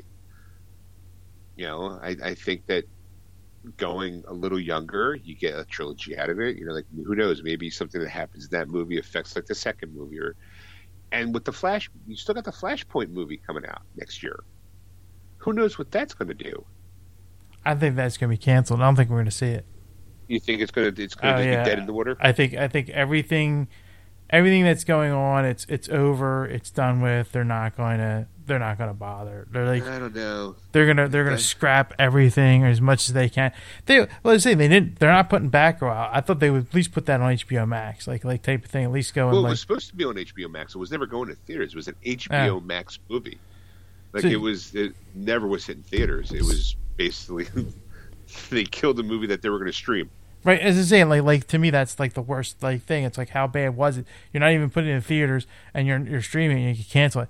So you're going like, you might as well throw them on, on H B O Max, give it to somebody to, to at least stream, you know, like type of thing, because you you invested sure. so much money, and it's just like at least make some back on, on that return, you know. And well, apparently they make more money by canning the film than they do by putting it out. Yeah. I don't believe that, but yeah, uh, you know, I, I don't know, I don't know, how, I don't know how Warner Brothers does their accounting, because some of the, some of the stuff is just ridiculous. We because some of the numbers that we used to hear for, and they're like, yeah, they didn't make any money, and we're going, they made billions, like, and it's like, no, they broke even. You're going, nah, that's just right. ridiculous, you know, like you're just you're you're insane. Like I don't know what accounting group you're using, but they're not, they're not adding it up right. So right. some executive has an a. An island someone, somewhere out someone, there. Someone missed the decimal point. Yeah. all right, all right, all right, folks. Well, thanks for listening. Um, Geeksters surprise. um, but seriously, folks, uh, thanks for listening. Um, I Ed, hey, you know what? It's gonna sound weird. We're gonna do behind the show stuff. My reading of uh, Die Hard Before Christmas. Yeah. Do you do you have just that audio? Yeah, it's still it's still on it's on the web it's on the website somewhere. It's on one of the episodes. We'll have to we'll have to repost it because okay. I you know normally I would like to like pull out the book and read it as you know as, as a hey welcome us all coiled around the Yule log and I'll read you a story of Die Hard. But I feel like if we already have the audio, we'll just you know next year I promise. We'll, we'll we'll dedicate a chunk of time out of the show so I could do a read a new reading of yeah. the, the book. But until then, I think we should repost the original. All right, all right. If if you can, if yeah, you can, sure. I'm sure, you know, sure. It might not might holiday. happen might happen after Christmas, but it could happen. That's fine. It's our holiday tradition. Yeah, it'll anyway. happen during the holiday season. Let's put it that way. Right, while we're on vacation, enjoy the soulful stylings of Sean reading the Die Hard Before Christmas, or whatever it's called. It's right over there, too. I can see it. Anyway, so uh, thanks for listening. Um, I guess I'll start off by saying uh, Merry Christmas, Happy Hanukkah, Happy Kwanzaa. May all your Yuletides be great. You know, and also enjoy your New Year's. You know, hope twenty twenty-three doesn't suck. I'm going to say happy holidays, make it easier. Um, happy holidays. Yeah, happy New Year to everybody. Um, because we'll say that probably on our first show. Um, right. And then, yeah, you know, hopefully, uh, hopefully your holiday season is going bright and happy, and uh, you're with family or with loved ones, or maybe you just want to be by yourself. Yeah.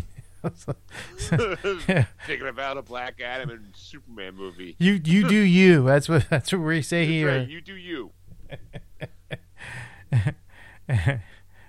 right. Well, um, from everyone here at Geeksters to everyone out there, happy holidays and a happy New Year. In and- the meantime, don't forget to go to our Facebook page, Geeksters Radio. Give us a like. Or follow us on Twitter at Geeksters. Uh, or you can contact Ed on just about anything you've heard or seen on the website or talked about on the show. Just reach out and touch him at ed at words with geeks dot com. And make sure you inappropriately touch Sean at Sean at words with geeks dot com. And that's S H A W N. Excelsior. That was wonderful. Bravo! I loved that. Oh, it was great. Well, it was pretty good. Well, it wasn't bad. Well, there were parts of it that weren't very good, though. It could have been a lot better. I didn't really like it. It was pretty terrible. It was bad. It was awful. I was terrible. Get him away! Hey, boo! Boo!